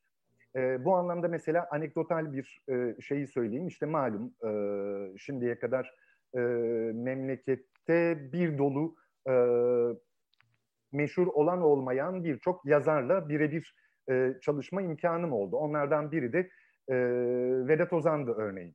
Şimdi Vedat Ozan'ın Kokular kitabı e, serisi aslında bir radyo programı. Yani 152 program sürmüş bir ses kaydı. Ama Vedat Ozan'ın o programı ses için şifayen e, dinleyiciye iletilmek üzere çalışılmış bir yapı var orada. Onların e, transkript yani şeyle deşifreleri e, alındı ve şimdi bunları o e, dökümlerin kitaplaşması gerekiyor. E, ama o program içerisinde e, o kadar dallı budaklı, e, e, alakalı alakasız tırnak içinde kullanıyorum bu ifadeyi. E, yazarın gittiği geldiği, girip çıktığı alanlar, dallar budaklar o kadar fazla ki okur deneyimi olarak baktığın zaman e, yorucu bir hal alıyordu. Buna bir çözüm olarak örneğin e, yazarın e, konudan saptığı veyahut dallanıp budaklandırdığı kısımları dergicilik deneyiminden e, hareketle kutu olarak çıkardım örneğin. Dolayısıyla e, hem metin nefes, nefes almış oldu hem okur e, başka bir kutunun içerisine başka bir pencereye bakacağı için e, metinle kurduğu ilişki parçalanmamış oldu. Hem de kitap dinamik bir yapıya sahip oldu. Bu dinamizmi de görünce o zaman dedik bir miktarda görsel ekleyelim ve böylece işte 2000 sayfalık bir e, ansiklopedik e, ama bir yandan da jurnalistik bir yapı, yeni bir format geliştirmiş olduk. O metinler yani kelime, içerideki bilgi, o 2000 sayfanın içerisindeki bilgi değişmedi. Ama o bilgiyi okura yansıtma formatını e, editör geliştirdiği andan itibaren o kitap artık bir e, kitap haline geliyor. Dolayısıyla başta söylediğimi şimdi okur için de söyleyeceğim. E, aldığınız kitapta ne olur künyeye bakın, editörüne bakın. Yani künyesinde editör yazmayan bir kitap varsa e, şüphe duyun diyeyim en azından en şey ifadeyle. Şüphe duyun. Yani iyi bir kitabın künyesinde editörü de yazar çünkü. Okur da yazar da e, editörü talep etmelidir. Birinci refleks olarak e, önce bunun gelişmesi gerektiği kanaatindeyim diyerek susuyorum. Peki, e, şimdi e, süremiz açısından hem e, sorular ve katılımcılardan gelecek olan katkılar varsa biraz sözü genişletmekten yanayım. Hem ekranda olan arkadaşlarımızdan katkı bekleriz hem sorular varsa onları da toparlarız. Biz bir konuşmaya başlarken ne zaman bitireceğimize dair hiçbir e, plan yapmadığımız için şu saatte bitiririz, bu saatte bitiririz diye ama yine de bir böyle 10-15 dakika içinde toparlamak e, düşüncesiyle yani saat 9 en geç e, 9'u 5 geçe 10 geçe falan toparlamak gibi e, bir niyette yola e, çıkayım e, arada e, durup e, o yüzden e, önce ekranlardan katılacak olanlar varsa e, sorusu katkıda bulunmak isteyen benim üzerime görev aldığım Selahattin Özpalabıyıklara sormam gereken bir soru var. Onu sorarak e, şey yapayım mı? Olur, Başlayalım mı? Peki. Hı hı. E, editörün ömrünü ne uzatır ne kısaltır diye e, çanak sorumu atmış olayım ortaya. Ne kadar çanak bilemedim ya. o hattat meselesi. Ha ha ha ha ha doğru ya unutmuşum. Ee, şu e, olay Dün mü şey dün açılış gecesi. Bu, iki akşam. değil. Açılış evet. Açılış gecesi konuşmuştuk. Evvelsi gün galiba. Değil mi? Ya da dün evet. neyse. Evet. Şey e, e, hattatlar e, uzun ömürlü olur e, genellikle. Onlar için onların uzun ömrünü açıklayan çok hoş bir e, anekdot var ya da işte ne diyeyim e, fıkra, hikaye, mesel belki. E, şu Diyorlar ki tabii ki hat söz konusu olduğu için, hat sanık söz konusu olduğu için İslam inançları çerçevesinde bakmak lazım hikayeyi. Allah insana her insana belli nefes sayısınca ömür verirmiş. Yani işte 842 milyon şu kadar nefes alacak bu kulum diye e, hattatlar e, ha yok pardon pardon yanlış söyledim. E, belli standart bir nefes sayısınca ömür verilmiş. Değişmez bir fix e, nefes sayısınca. Hattatlar bu e, nefeslerini tuttukları için yazarlar, yazarken idareli kullandıkları için uzun yaşarlarmış. Büyük yani dolayısıyla e, editörün ömrünü de bu e, ben bu e, hikayeyi anlatınca Mesut'un katkısıydı. Hattatlar da e, metinle şey yaparken e, şey hattatlar, editörler de metinle boğuşurken, metin üstüne kapanıp metinle şey yaparken e, nefes tutuyor muyuz nefesimizi? Tutuyoruz sanki. ha? Dolayısıyla yani editörün de uzun ömürlü olması beklenir. Ama e, galiba işte e, editörün ömrünü uzatan temiz metin, yazardan, çevirmenden temiz metin gelmesi e, kısaltan da yazardan, çevirmenden zayıf diyelim metin gelmesi. Kötü demeyelim de çalışılmamış metin gelmesi. E, Mesut arada bir şey söyledi. Ben ona da hep yıllardır söylerim.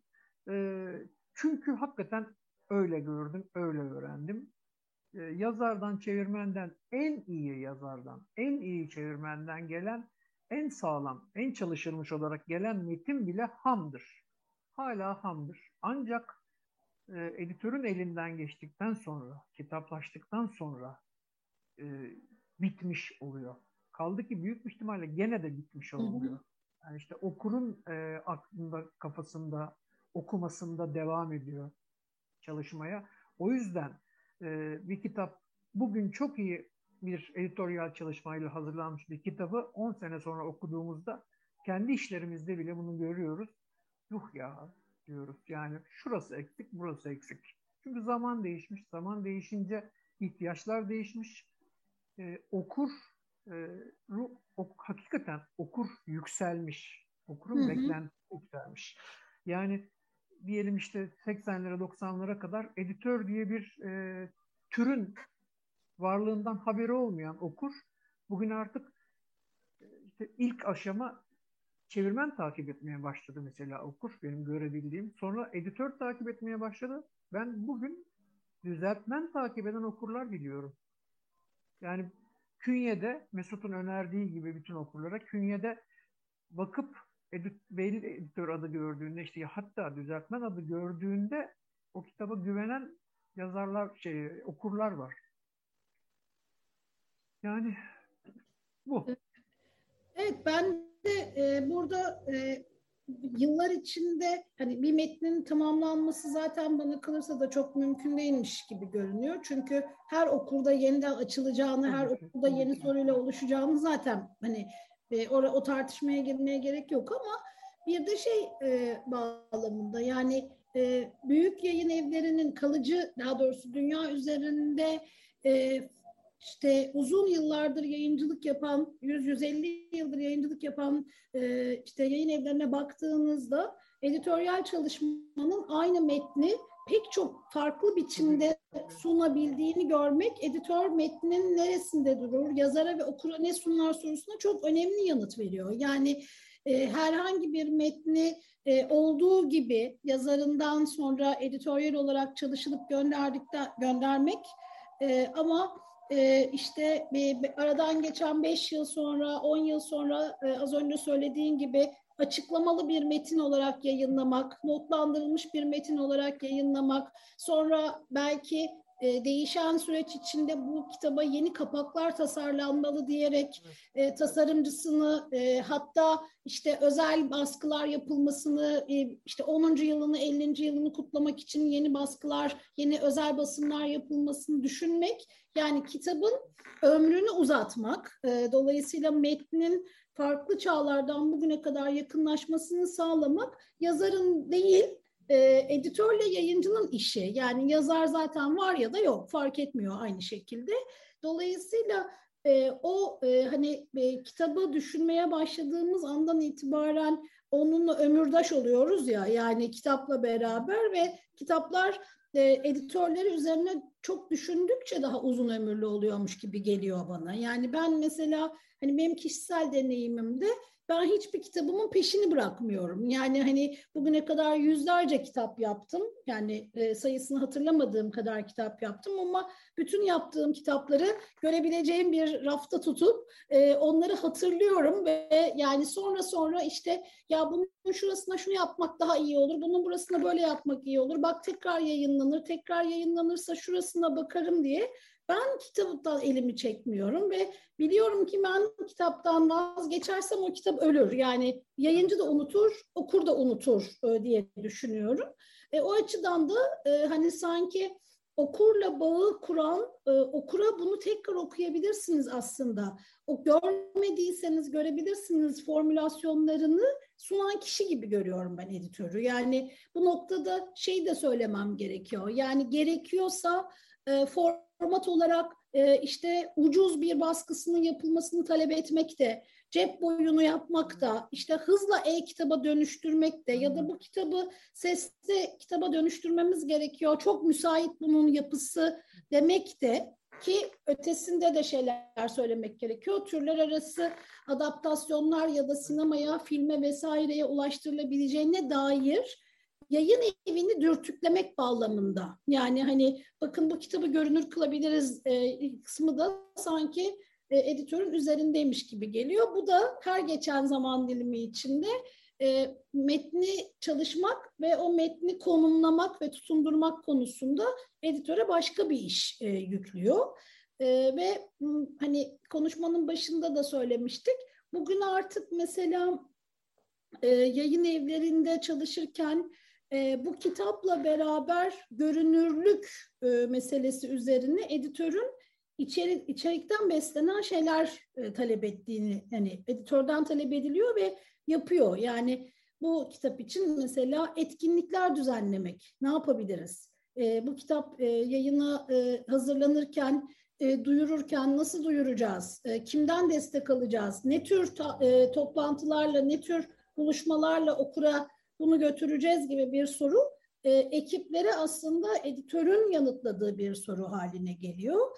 E, o bunlar da bana metinleri hazırlamak kadar e, belki eskiden daha çok dipnot yazarak e, o işin bir parçası olarak çok bilgi veriyorduk. Yapmamız gereken şey e, ya da o tür bir göndermeyi açıklamaktı. Ama bugün de okurla buluşturmak için başka bir şey düşünüyoruz. Yani yine merkezde duruyoruz. Rolümüz çok güçlü ama hani sorumlu olduğumuz alanlar e, değişiyormuş gibi geliyor bir taraftan da bana. E, evet bakalım başka var mı katılımcılarımız arasından? E, bir soru var. O soru genel olarak çok üzerinde konuştuğumuz, düşündüğümüz sorulardan bir tanesi. Yani bütün bu işleri yapan bir editörün bu ortaya çıkan kitaptaki telifi yani katkısı ölçüsünde e, telifiyle ilgili olarak e, nasıl değerlendirirsiniz bu hakkı diye bir e, soru geldi. Elif Okan Gezmiş'ten e, bu e, soruyu yanıtlamak ister misiniz? E, editörün e, yani kitaptaki emeği ya da metindeki emeği üzerinden telifiyle ilişkili olarak nasıl değerlendirirsiniz diye soruyorlar en azından şunu söyleyebiliriz ki şu anda öyle bir durum söz konusu değil. Zaten e, dünyada da pek öyle değil ama bazı yani normal şartlarda bir kitabın e, e, telifi yazarına ve varsa çevirmenine e, sürekli olarak her baskıda ödenecek şekilde telif yazılan e, kişiler, özneler yazar ve çevirmenlerdir. Editörlere e, sadece e, ya maaş kapsamında zaten e, o kitabı hazırlıyordur yahut maaş dışında dışarıdan aldığı, freelance olarak aldığı bir işse de teslimden sonra bir kereye mahsus olarak bir e, miktar ödeme yapılır ve bu miktar ödemeler de e, hakikaten düşüktür. E, genel olarak Türkiye'de yani yayın piyasasının içerisinde editör ve çevirmen hakikaten e, en az e, maddi karşılığını, emeğinin maddi karşılığını bulan e, emekçilerdir. Bunun da e, okurlar tarafından biliniyor olması gerekiyor. Ama her baskıda editöre bir e, telif yazılmaz. Bazı durumlarda bazı e, kitaba hakikaten ne diyelim ruh üfleme derecesinde metnin içerisine dahil olan e, editörlere yönelik e, böyle bir e, ikinci bir sözleşmenin gelişmesi gerekiyor. Mesela bunun e, bir ara yolu yahut bir e, çıkış yolu, kaçış yolu e, gibi geçenlerde e, yine tartıştığımız ihya eden e, gibi bir ifadenin asla kullanılmaması gerekiyor. Yani ihya eden falan filan gibi bir takım e, editörü veyahut çevirmeni her neyse o kişiyi e, taltif eden e, ifadelerle e, kaçamak hareket etmek yerine editör yani çevirmen Ahmet, editör Ayşe her ikisine de her baskıda telif ödenecek şekilde sözleşme yapılmalı. Bu sadece bir tür dediğim gibi kelimeyle wording üzerinden bir taltif değil. Bunun e, madem eğer öyle bir o derece bir editörün o metinde e, hakkı, emeği vesairesi söz konusuysa ve çift çevirmenli çıkarılmasını istemiyor isek böyle bir ikincil e, sözleşme yönteminin gelişmeye başlaması gerekiyor. Bu e, zannediyorum yavaş yavaş yayıncılıkta e, tartışmaya başladığımız konulardan biri. Ee, evet Selahattin. Ses kapalı. Ses kapalı evet. E, derleyen olduğu durumda Hı-hı. editör yani işte İngilizce'de edited by Hı-hı. falanca olduğu durumda zaten şey var bildiğim kadarıyla. Tabii tabii hazırlayan. Yani çünkü yazarın e, çatmadığı kitap o. Hani yazarın yapmadığı kitaptır ya genelde. Hı hı. İşte makalelerdir, şiirlerdir bir araya getirilmiştir. Ya da e, şeyin Mesut'un sözünü ettiği gibi bir şekilde yani yazarın hazırlamış olduğu bir kitap bile olsa bir şekilde ruh üflemiştir. Hakikaten başka bir şey vardır yani orada. Bunu zaten gördüğümüz o kitabı biliriz gibi geliyor bana. E, yani yazar hazırlamıştır ama e, sunumuyla, işte arka kapağıyla, bilmem nesiyle her şeyiyle çok özel bir emek görünebilir editör cephesinden. O zaman bence de şey olması lazım yani işin e, bir bir tür ne diyelim e, ya şeyde e, komşu hakkı böyle bir şey Tam, miydi? Hayır, tam Komşu şunu söyleyecektim. Komşu hak değil ama işlenmiş eserle ilgili olan Ha, hak yani Tamam. e, komşu değil, işlenmiş eser hakkı Tamam. e, yani fikir ve sanat eserleri kanunu Hı. işlenmiş eser e, bağlamında editöre şöyle bir şey tanıyor. Yani yaptığınız e, yani o metindeki e, iz takip edilebilir bir şeyse yani metne bir iz bırakacak e, hususiyetinizi arz edecek bir katkıda bulunuyorsanız eğer e, telif sahibi oluyorsunuz.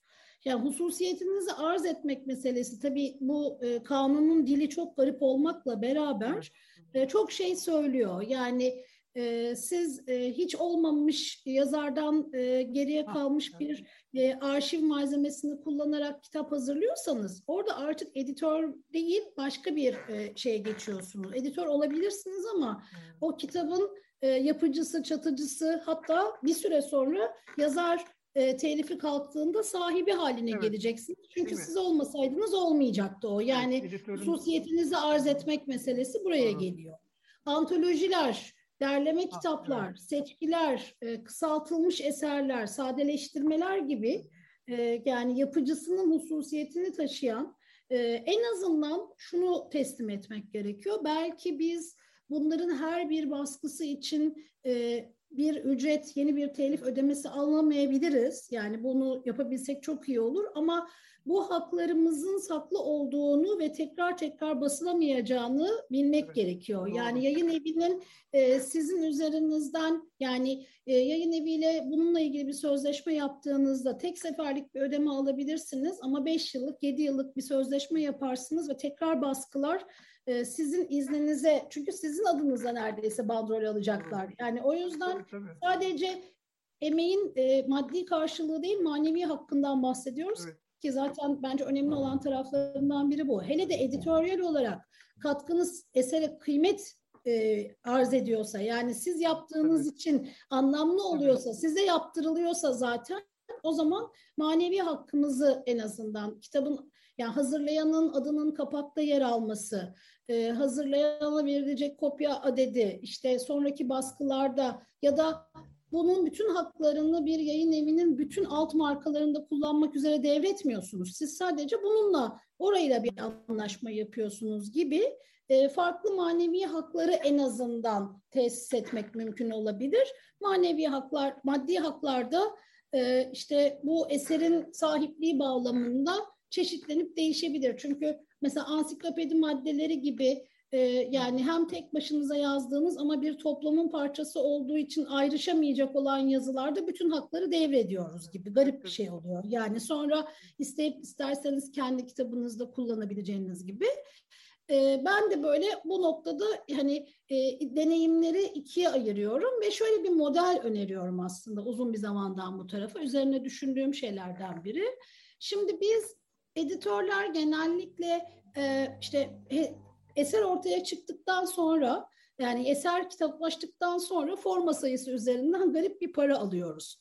Ama bizim önümüze 400 sayfalık, 400 A4'lük bir şey gelip onu belki de 200 A4'e indirip sonra tekrar kitapta bilmem nerede vesaire yani o kadar uzun bir süre çalışıyoruz ki kitap üzerinden, ürün üzerinden ücretlendirilmek bana gerçekten çok kötü geliyor. O yüzden ben yayın evleriyle e, saatlik çalışma sistemine geçmek konusunda bir öneride e, e, ara formül geliştirmeye çalışıyorum. Yani evet tamam e, X kadar forma oldu, forma başına da Y kadar para veriyorsunuz. E, ama aynı zamanda ben bu işi yaparken işte şu kadar her gün şu kadar saat çalışıyorum. Bazen kütüphanede çalışıyorum, bazen tasarımcının yanında çalışıyorum, bazen yerde çalışıyorum.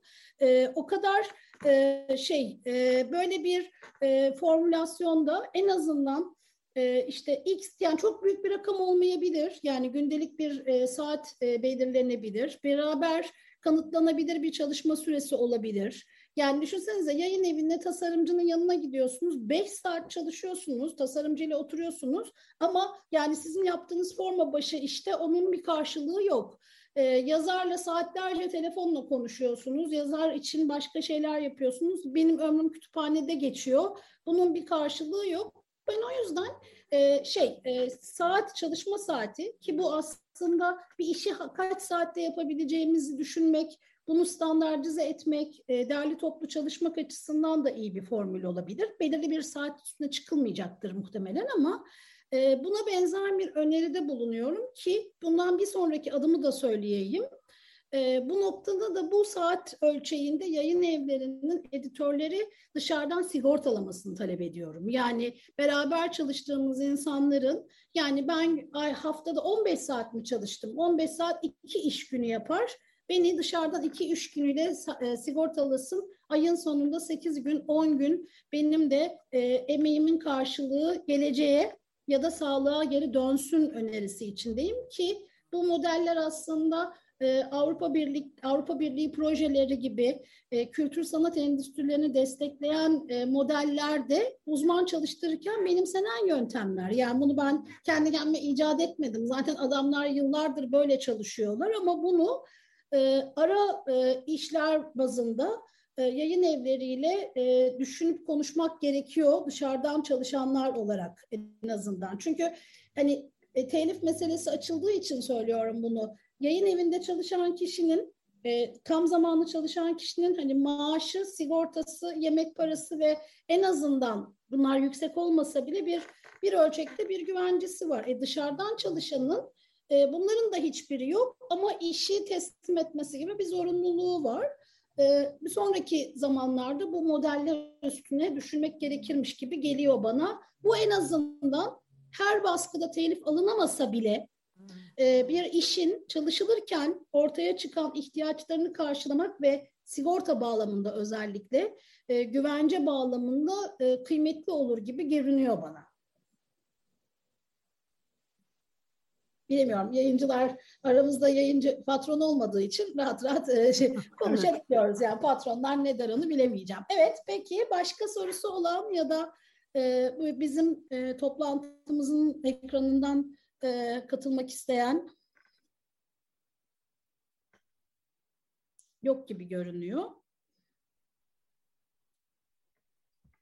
Peki e, o zaman e, soru var mı? Ee, işte e, dinleyicilerimiz arasından e, bir soru oluşmuş durumda mı? Şuraya bakayım. Orada da yok. Evet. Güzel. Ee, yani sorusuz e, kapatacağız galiba. Ee, sorusuz ve sorunsuz kapatacakmışız gibi görünüyor. Ee, bizim şey yani bu toplamın içinde arkadaşlarımızdan katkıda bulunmak isteyen var mı?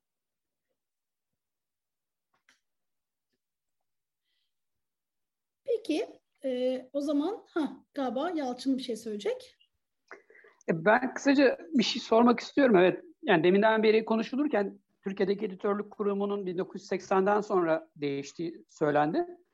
Orada işte ne oldu da değişti? Niye önceden insanlar editörle ilgilenmiyordu? Ee, ama belli bir tarihten sonra ilgilenmeye başladı. Bu özellikle işte e, Selahattin Özpalı bıyıklar o 80'leri de e, iç, e, bildiği için o bir cevap verebilir diye düşünüyorum. Bir de takıldığım şeylerden birisi şu oldu tam bu bağlamda. Yani Mesut mesela e, yayıncılığın bir sektör olmadığını, bir piyasa olduğunu söylüyor. E, ne olursa bir sektör olur e, sorusuna işte bir cevap verebilirse memnun olurum. Teşekkür ederim. Ben evet. şey yapayım mı? Tabii. Evet Selahattin. Ya şey, e, benim gördüğüm kadarıyla daha e, yani 80'ler öncesi diyelim kabaca şeydi. E, bu memlekette pek çok şeyde olduğu gibi kişi bazında yürüyordu işler. Yani işte Mehmet Fuat'ın editörlüğüyle bir şeyler görünüyordu. Diyelim işte e, şeyin e, D yayın evinin kitaplarının künyelerinde düzeltmen adı vardı. Fuat Bengü, Mehmet Fuat'ın kendisi tabii ki. E, sayfa düzeni metin yasa bu. Mehmet Fuat'ın e, şeyi ne, ne denir ona? Bacanağı.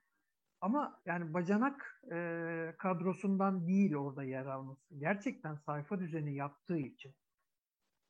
Ben kendi payıma sanıyorum ilk kez bir kitapta künye DF yayın kitaplarında gördüm. Ve künyede düzeltmenin adının geçtiğini düzeltti Fuat Bey'in. İşte sayfa düzeni metin yazısı. Demek ki bu kitabın sayfaları düzenleniyor diye düşündüğümü hatırlıyorum. Ee, ve tabii tipo döneminden söz ediyoruz. Zaten e, şey de, dizgici de e, eski terimiyle mürettip de tertip ediyordu zaten. Sayfayı düzen yapıyordu, hazırlıyordu yani tipo tekniğiyle. E, bugünkünden çok daha incelikli bir iş. Yapılan ürün sonuçta belki kaba ama yani temizlik açısından diyeyim, baskının kalitesi açısından bugünkü offset'e göre çok kaba belki ama şey e, ha, e, diyelim şeyin e, seçilmiş hikayeler dergisi sonradan Dost e, dergisi yayınlanan ya da önce Dost sonra seçilmiş hikayeler şu anda emin değilim. Şey e, Salim neydi? Salim amca Sevengül hatırladın mı? Salim Şengil. Salim, Salim Şengil. Şengil evet. Nezihe Meriç'in kocasıydı. İkisi de rahmetli oldu. Salim Şengil'in mesela e, Seçilmiş Hikayeler Dergisi ve Dost Dergisi yayınları. Yani iki döneminde de e, her biri resimli ya da fotoğraflı. Üstelik fotoğraflar Aragüler, işte resimler Metin Eloğlu falandır. E, şey, işte günün önemli şairleri. Metin Eloğlu gibi işte, Necati Girik galiba yoktur emin değilim ama bak işte şairin kitapları vardı ve hepsinin künyesinde net hatırlıyorum ben şairin ya da işte şiir kitabı değilse yazarın hazırladığı eserin orijinali ve bütünüdür yazardı. Bu, bu bir ciddiyet. Yani bir e, Salim Şengil diye bir editör var. İki anlamda da editör. Hem hakikaten kitap editörü besbelli kendi uğraşıyordu kitap üstünde. Yani Nezihe Hanım'ın tanıklıklarından biliyorum. Ben gerçekten ikisi de oturup o kitapları iki kişilik yayın evi aslında. Hı hı. O kitapları edite eden insanlar. İki, e, Aynı zamanda yayın evi sahibi olarak yayıncı Salim Şengül. Patron yani bir yanıyla da. Ee, ben, aynı şey Mehmet Fuat için de geçerli. Kendi yayın evinde, D'de de öyle. Daha sonra işte Adam yayın evinde çalışırken de hem dergi yayıncısı hem kitap yayıncısı olarak çalışırken de e, şeyin titizliğini görüyorsunuz. Ya Mehmet Fuat'la çalışma şansım oldu benim. Birkaç e, deneme kitabının, Yapıt Gil'den çıkan birkaç deneme kitabının editörlüğünü yaptım. Yani böyle bir titizlik görülmemiştir arkadaşlar. Çok net söylüyorum. Ee, çıkış, kağıt çıkışı veriyorduk. Bak e, şu gün getireceğim dediğinde o gün getiriyordu ve her sayfa tek tek paraflanmış arkadaşlar dikkat. Her sayfa tek tek. Noter onaylı gibi. Ha ona rağmen bir şeyler çıkmıyor muydu? Çıkıyordu elbette. Çıkar. Yani hem artık yaşı ilerlemişti hem ne kadar olsa insan hele kendi metnine bir başkasının metnine baktığı gibi bakamaz. Kaçıyordu. Onları da ben kendisine danışarak garantiye almak için e, işte gerekli değişikliği, düzeltiyi yapıyordum. Danışarak deyince hemen aklıma bir şey geldi. Çok genel e, en baştaki sorun cevaplarından biri metnin editörün istediği şu e, istediklerinden biri e, hani dedik ya ben olsam böyle yapardım şöyle yazardım, böyle çevirirdim dememesi gerektiği gibi e, yazara, çevirmene güvenmesi, şu anlamda güvenmesi. Yanlış gibi görünen yanlış olmayabilir. E, Cemal Süreyya'nın verdiği örnek, bir örnek var. Ben çok kullanırım o örneği. Şey, Apoliner'in bir şiirini çeviriyor. Şiirin içinde şey geçiyor. E, Cemal Süreyya'nın çevirisiyle gökkuşağı şey e. Samay ha Samanyolu sen ne güleç ablasısın Güzdeymiş ırmakların Kenan elindeki diyor. Şimdi Samanyolu Güzdeymiş ırmaklar. Sarı bağlantısı var dikkat edin. Halbuki şiirin orijinalinde e, Vualakte yani sütlü yol Fransızca yani Samanyolu sen ne güleç e, ablasısın işte ak ırmakların gibi bir şey söylüyor. Beyaz bağlantısı kuruyor. E, Cemal Süreya bunu işte söylüyor. Bu şiirde böyle bir çeviri sorunu var diyor. Herhalde bizim göklerimizde daha sarı, Fransa göklerinde daha beyaz görünüyor galiba diyor Samanyolu. E, o yüzden o beyaz ilişkisi kurduğu için diyor Apoliner şair ben çevirmen olarak Samanyolu dediğim anda sarı ilişkisi kurmak zorundaydım. Öyle yaptım. Bunun neden bunu neden böyle yaptığımızı anlamayan bir arkadaş da şiiri yanlış çevirdiğimizi iddia etti diyor. Kim de hatırlamıyorum. Tahsin Saraç olabilir. Günahını almayayım ölmüş adamı şimdi ama e, o, o eleştiriyi ben hatırlıyorum. Galiba Türk Dili Dergisi'nde çıkmıştı. Yıllar sonra Cemal Süreyya'da görünce ha dedim olay buymuş. Yoksa ilk anda baktığınızda gerçekten şey yanlış. Ama işte e, bunun yanlış olduğu hükmüne şuradan varması gerekiyor bence. E, bir dilde Samanyolu, öbür dilde sütlü yol. Her ne kadar biz Samanyolu diye çevirsek de doğal olarak kültürden kültüre aktarırken ama kendi içindeki anlamı Voie lactée. İngilizce'deki Milky Way'in tam karşılığı. Hı hı. Dolayısıyla orada bir beyaz bağlantısı var, burada sarı bağlantısı. Ha işte yani buradan hareketle metne yazara çeviriyse çevirmene bu noktada güvenmek zor. Yani Atatürk 1881'de doğmadı. 1882'de doğdu diyorsa e, şey e, yazar editörün yapması gereken bir dakika ya doğru söylüyor olabilirsin bana açıkla. Bana gerekçelerini söyle demektir. Ee, ne konuşuyorduk biz? Şeyde e, Yalçın'ın konusu aslında e, 80'lerde ne değişti de editörlük ha, daha görünür tamam. bir hale geldiydi. Evet, o evet. yani senin yanıtlayabileceğini düşünerek söyledi. 80'ler öncesi dediğim gibi kişi bazındaydı editörlükler. Yani işte bizim gibi Mehmet Fuat'ın editörlüğü, işte Yankı'nın, Yankı yayınlarının sahibi ismini unuttum şimdi, onun editörlüğü. Onun, hani onların kişisel titizlikleriyle yürüyordu iş. Kurumlaşmamıştı henüz. Sadece tek tek işte o kişilerin yayın evleri bazında belki kurumlaşmıştı. 80'lerdeki büyük değişim bence şeydir. 86 mı 89 mu Yapı Kredi Yayınları'nın yani Yapı Kredi Yayınları Limited şirketi olarak kurulmasıdır. Ve e, Enis Batur faktörüdür. Herkes herhalde bunun farkında ve kabul et, etmek zorundayız. E, doğrudan kitap üzerinde çalıştığında, kitap editörlüğü yaptığında biraz zayıftır diyebilirim Enis'in editörlüğü. Ama işi o değil zaten. Hı hı. Enis'in işi üst akıl olmak bir anlamda. Yayın, yayın evinin üst aklı olmak, proje geliştirmek. Ha, e, Enis Batur'dan e, ödünçleyeceğim bir deyimle Yapı Kredi yayınlarının piyasaya hiza getirmesidir olay. Çünkü Yapı Kredi yayınlarının kitaplarında mesela diyelim işte Kogito dizisi için, düşünce kitapları için gri kapak. İşte e, Edebiyat 2 diye galiba etiketlenmişti kahverengi, açık kahverengi bir kapak. Kazım Taşkent. Mesela Kazım Taşkent için apayrı bir tasarım. Sıfır. Her şeyi tasarlanmıştır. Dikkat. E, seçilen e, fonttan e, seçilen puntoya işte italik mi kullanılacak? Bu Mehmet Ulusel'in tasarımıdır malum. Kazım Taşkent'in tamamı. Mehmet Ulusel bold'u hiç sevmediği için bold yoktur. İtalik vardır mesela vurgulanacak yerlerde gibi. E, ve künyeye çevirmen, editör, yayın hazırlayan diyorduk o zaman ve şey e, düzeltmen adının girmesidir. Bütün künyelerde bu isimler görüldü. Sanıyorum bu büyük ölçüde okuru da yükseltti. Okurun düzeyini yükseltti. Dolayısıyla beklentilerini yükseltti. Okur bütün yayın evlerinde bunu görmeyi görmek istedi artık. Ve özellikle e, şeylere küçük yayın evleri nin e, önemi bence burada büyük. Çünkü hemen hemen bütün küçük yayın evleri işte kapak e, tasarımcısını, bazen kitabın tasarımcısını, hatta bazılarında yayın evinin logosunun tasarımcısı bile yazıldı. Hı hı. E, düzeltmen yazıldı, editör yazıldı. Oysa e, mesela arka kapak girdi bütün kitaplara. 30'larda 40'larda bakın kitaplara çok azında arka kapak görürsünüz. Çünkü e, olanlar da bugün anladığımız anlamda hiçbir arka kapak formatına uymaz.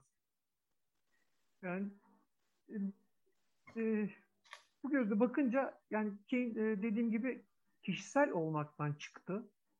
Ciddiyet kurumlaştı gibi geliyor bana. Yayın, e, yapı kaydı yayınlarıyla birlikte ve şey e, hiza geldi sektöre. E, Ondan ben sonra buraya şey oldu. Pardon, buraya bir katkıda bir katkıda daha bulunabilir miyim? O da şöyle bir şey var. Ee, şimdi Türkiye'de e, yurt dışından telif alımlarının başlamasıyla beraber yani sadece Türkiye içinde eserlerin kitaplaştırılması değil elbette.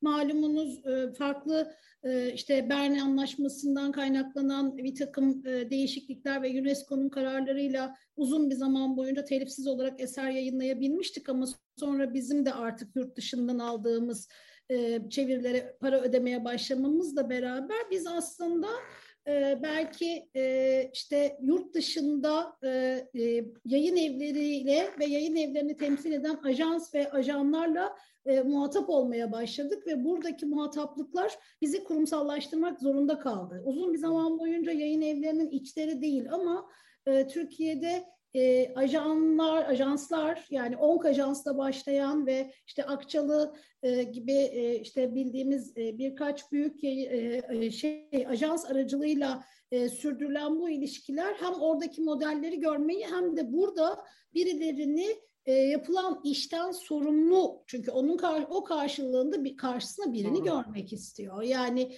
bu e, 80'den sonra yani biz Türkiye'de e, sanıyorum e, işte 70'li yılların sonuna doğru yurt dışına telif ödemeye başladık ve bu ilişkiler de o e, süreç içinde tekrar şekillenmeye başladı. Ben yani e, Enis Batur ve kurumsallaşma ile beraber bu yurt dışı yana açılmanın zorunluluğunun da belirleyici olduğunu düşünüyorum ki Frankfurt Fuarı'na gitmeye başladığımız, e, işte Doğru. kendi temsiliyetlerimizi orada göstermeye başladığımız zamanlar bunlar aynı zamanda. E, bir taraftan da belki Yalçın'ın zaten muhtemelen e, bildiği bir şeyi tekrar ediyorum hani bu noktada ama sermayenin yani herhangi bir alandaki paranın kültür sanat dünyasına kitap aracılığıyla dönüştürülmesi aşamasında Enis Batur örneğinde olduğu gibi ki başkaları da var. E, banka yayıncılığı ya da çeşitli e, işte şirket yayınlarının e, ortaya çıkmasında e, bu tür e, işte e, yani bunun aklını oluşturacak ve kadrosunu oluşturacak insanların e, bir arada olması önemliydi. E, ve bence e, 80'li yıllar için bir ekleme daha yapmak istiyorum. O da ansiklopediler. E, ansiklopedi yayıncılığı özellikle e, bugünkü iyi editörlerin büyük bir çoğunluğun ansiklopediden evet. geldiğini hatırlarsanız ben de, ansiklopedi ben de. tabii yani biliyorum o yüzden söylüyorum zaten. Ansiklopedi yayıncılığı çok fazla editoryal bir iş ve açın bakın en eski ansiklopedilerde bile editörlerin adı yazıyor. Yani kitaplarda yer almıyor ama ansiklopedi künyeleri e, fotoğraf editörü vesaire bilmem ne anlamında 80'li yıllardan beri benzer şekilde yapılıyor. Bence o bilgide yani bir taraftan da o gelişiyor. Yani iletişim yayınlarının çıkarttığı ansiklopedilere bakın. Bir yandan çok güçlü bir editoryal kadro orada iş üretiyor. İşte Meydan Larus zaten o yıllarda Türkçe'ye çevrilmeye başlanmış. Orada bir editoryal kadro çalışıyor. Bunlar bence hepsi bir araya geldi 80'lerde. Yani teki değil ama e, böylece e, sanki e, onu açıklamışız gibi görünüyor. E, ve e, neden e, piyasa var, sektör yok diyorsun bakalım Mesut Varlık. Sonra evet. gerçekten toparlayalım. İki saate yaklaşıyoruz çünkü. evet evet. Ee, yani bu Yalçın'la e, normalde de zaten hep tartıştığımız, konuştuğumuz mevzulardan biridir ama e, en çok bunu seslendiren galiba benim ama yalnız olduğumu da zannetmiyorum. E, kapalı e, şeylerde en azından e, benimle hemfikir olan e, başka yayıncılar olduğunu da biliyorum. E, kastım şu yani şu anda piyasa, pazar, market şeklinde bir yapı içerisinde olan yayıncılık Türkiye'de yayıncılığın kurumsallaşabilmesi için en temel üç şey söyleyebiliriz. Üç maddenin gerçekleşebiliyor olması lazım. Bir, kurumsallaşma. iki standartizasyon. Üç, belli bir etik kodlar, prensipler çevresinde ülkedeki bütün yayıncıların çalışıyor olması, hareket ediyor olması. Dolayısıyla bu üçü de henüz Türkiye'de e, ya yok ya zayıf e, halde olduğu için e, henüz bir sektörden, sektörleşmeden e, bahsedemiyoruz. Bunlar olduktan sonra işte bu tartışmalarımızla, bu taleplerimizle, e, bu e, yönde, bu kanala doğru çekmeye çalıştıkça e, Türkiye'de de yayıncılık sektörleşecektir diye ümit ediyorum. Yani bu noktada belki sektör, yani ben tam benzer şeyler düşünmemekle beraber seninle bir şey daha ekleyebilirim bu konuda. Sektörleşmenin yakınlarında birlik olmak, işte sendikalaşmak, hak ve çalışan haklarının temin edilmesi gibi tabii. temel meseleler var. Tabii, yani tabii sektör olabilmesi tabii. için çalışanla işverenin belirli hukuki kurallar tabii. ve belirli tabii. standartlarda temsil edilebilmesi de gerekiyor. Yani bu belki Kurumsallaşma bu anlamda, başlığı altında evet, hani, e, o, o sektör, da sektörün e, dünyadaki karşılığı da böyle. Yoksa pazar olarak e, Türkiye yayıncılık pazarı dünyada belirli bir e, oranda yükselmiş ve yükselmeye devam eden bir pazar. E, bir soru var.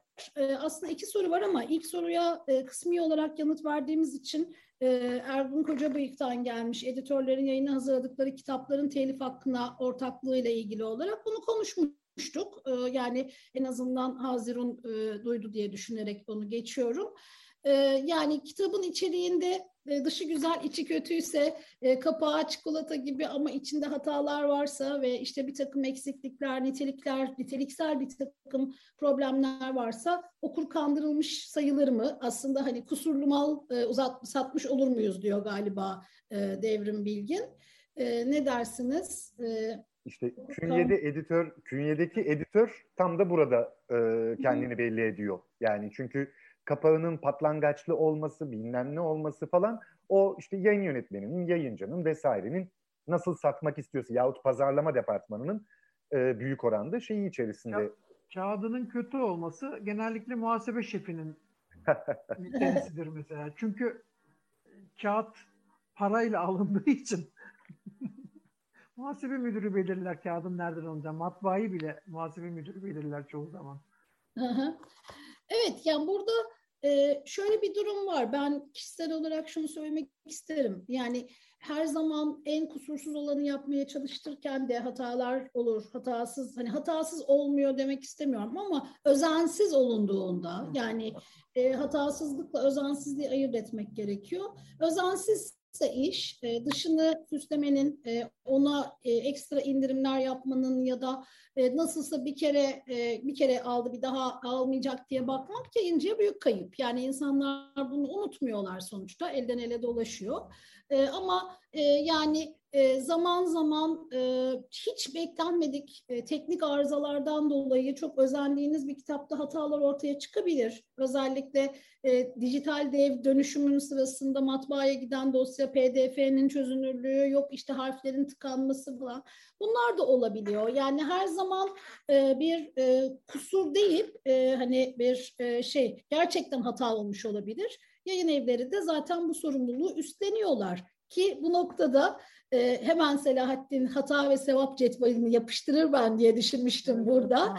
E, iyi yayıncı tam bu noktada kendi işine de tekrar tekrar bakmaya devam ettiği için gördüğü hatalar için hata sevap cetveli yapıp e, içine kor der ki şu sayfada bu sayfada hata etmişiz kusura bakma e, sevgili e, okur der. Hatta e, bazı Bulgar baskılarında olduğu gibi hatayı yapanı da işaret eder der ki şu yanlış yaptı bu yanlış yaptı diye. E, bir e, işte e, şey neydi?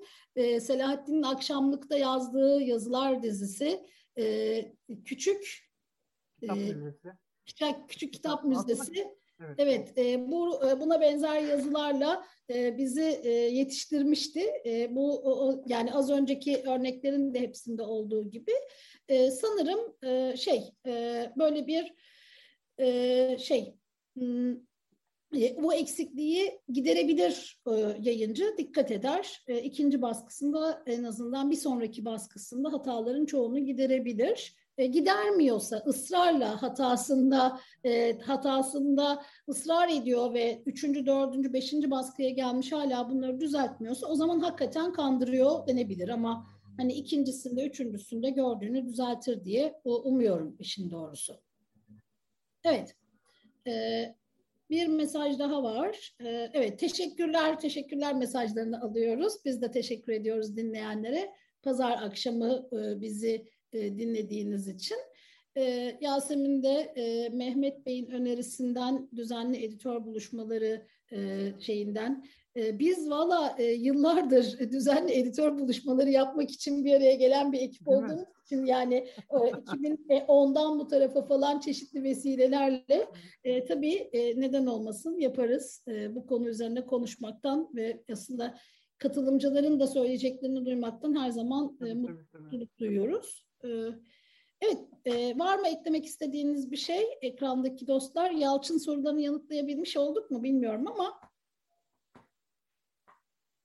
atladık herhalde. Peki. E, o halde ha, evet. Teşekkür ederim. Evet.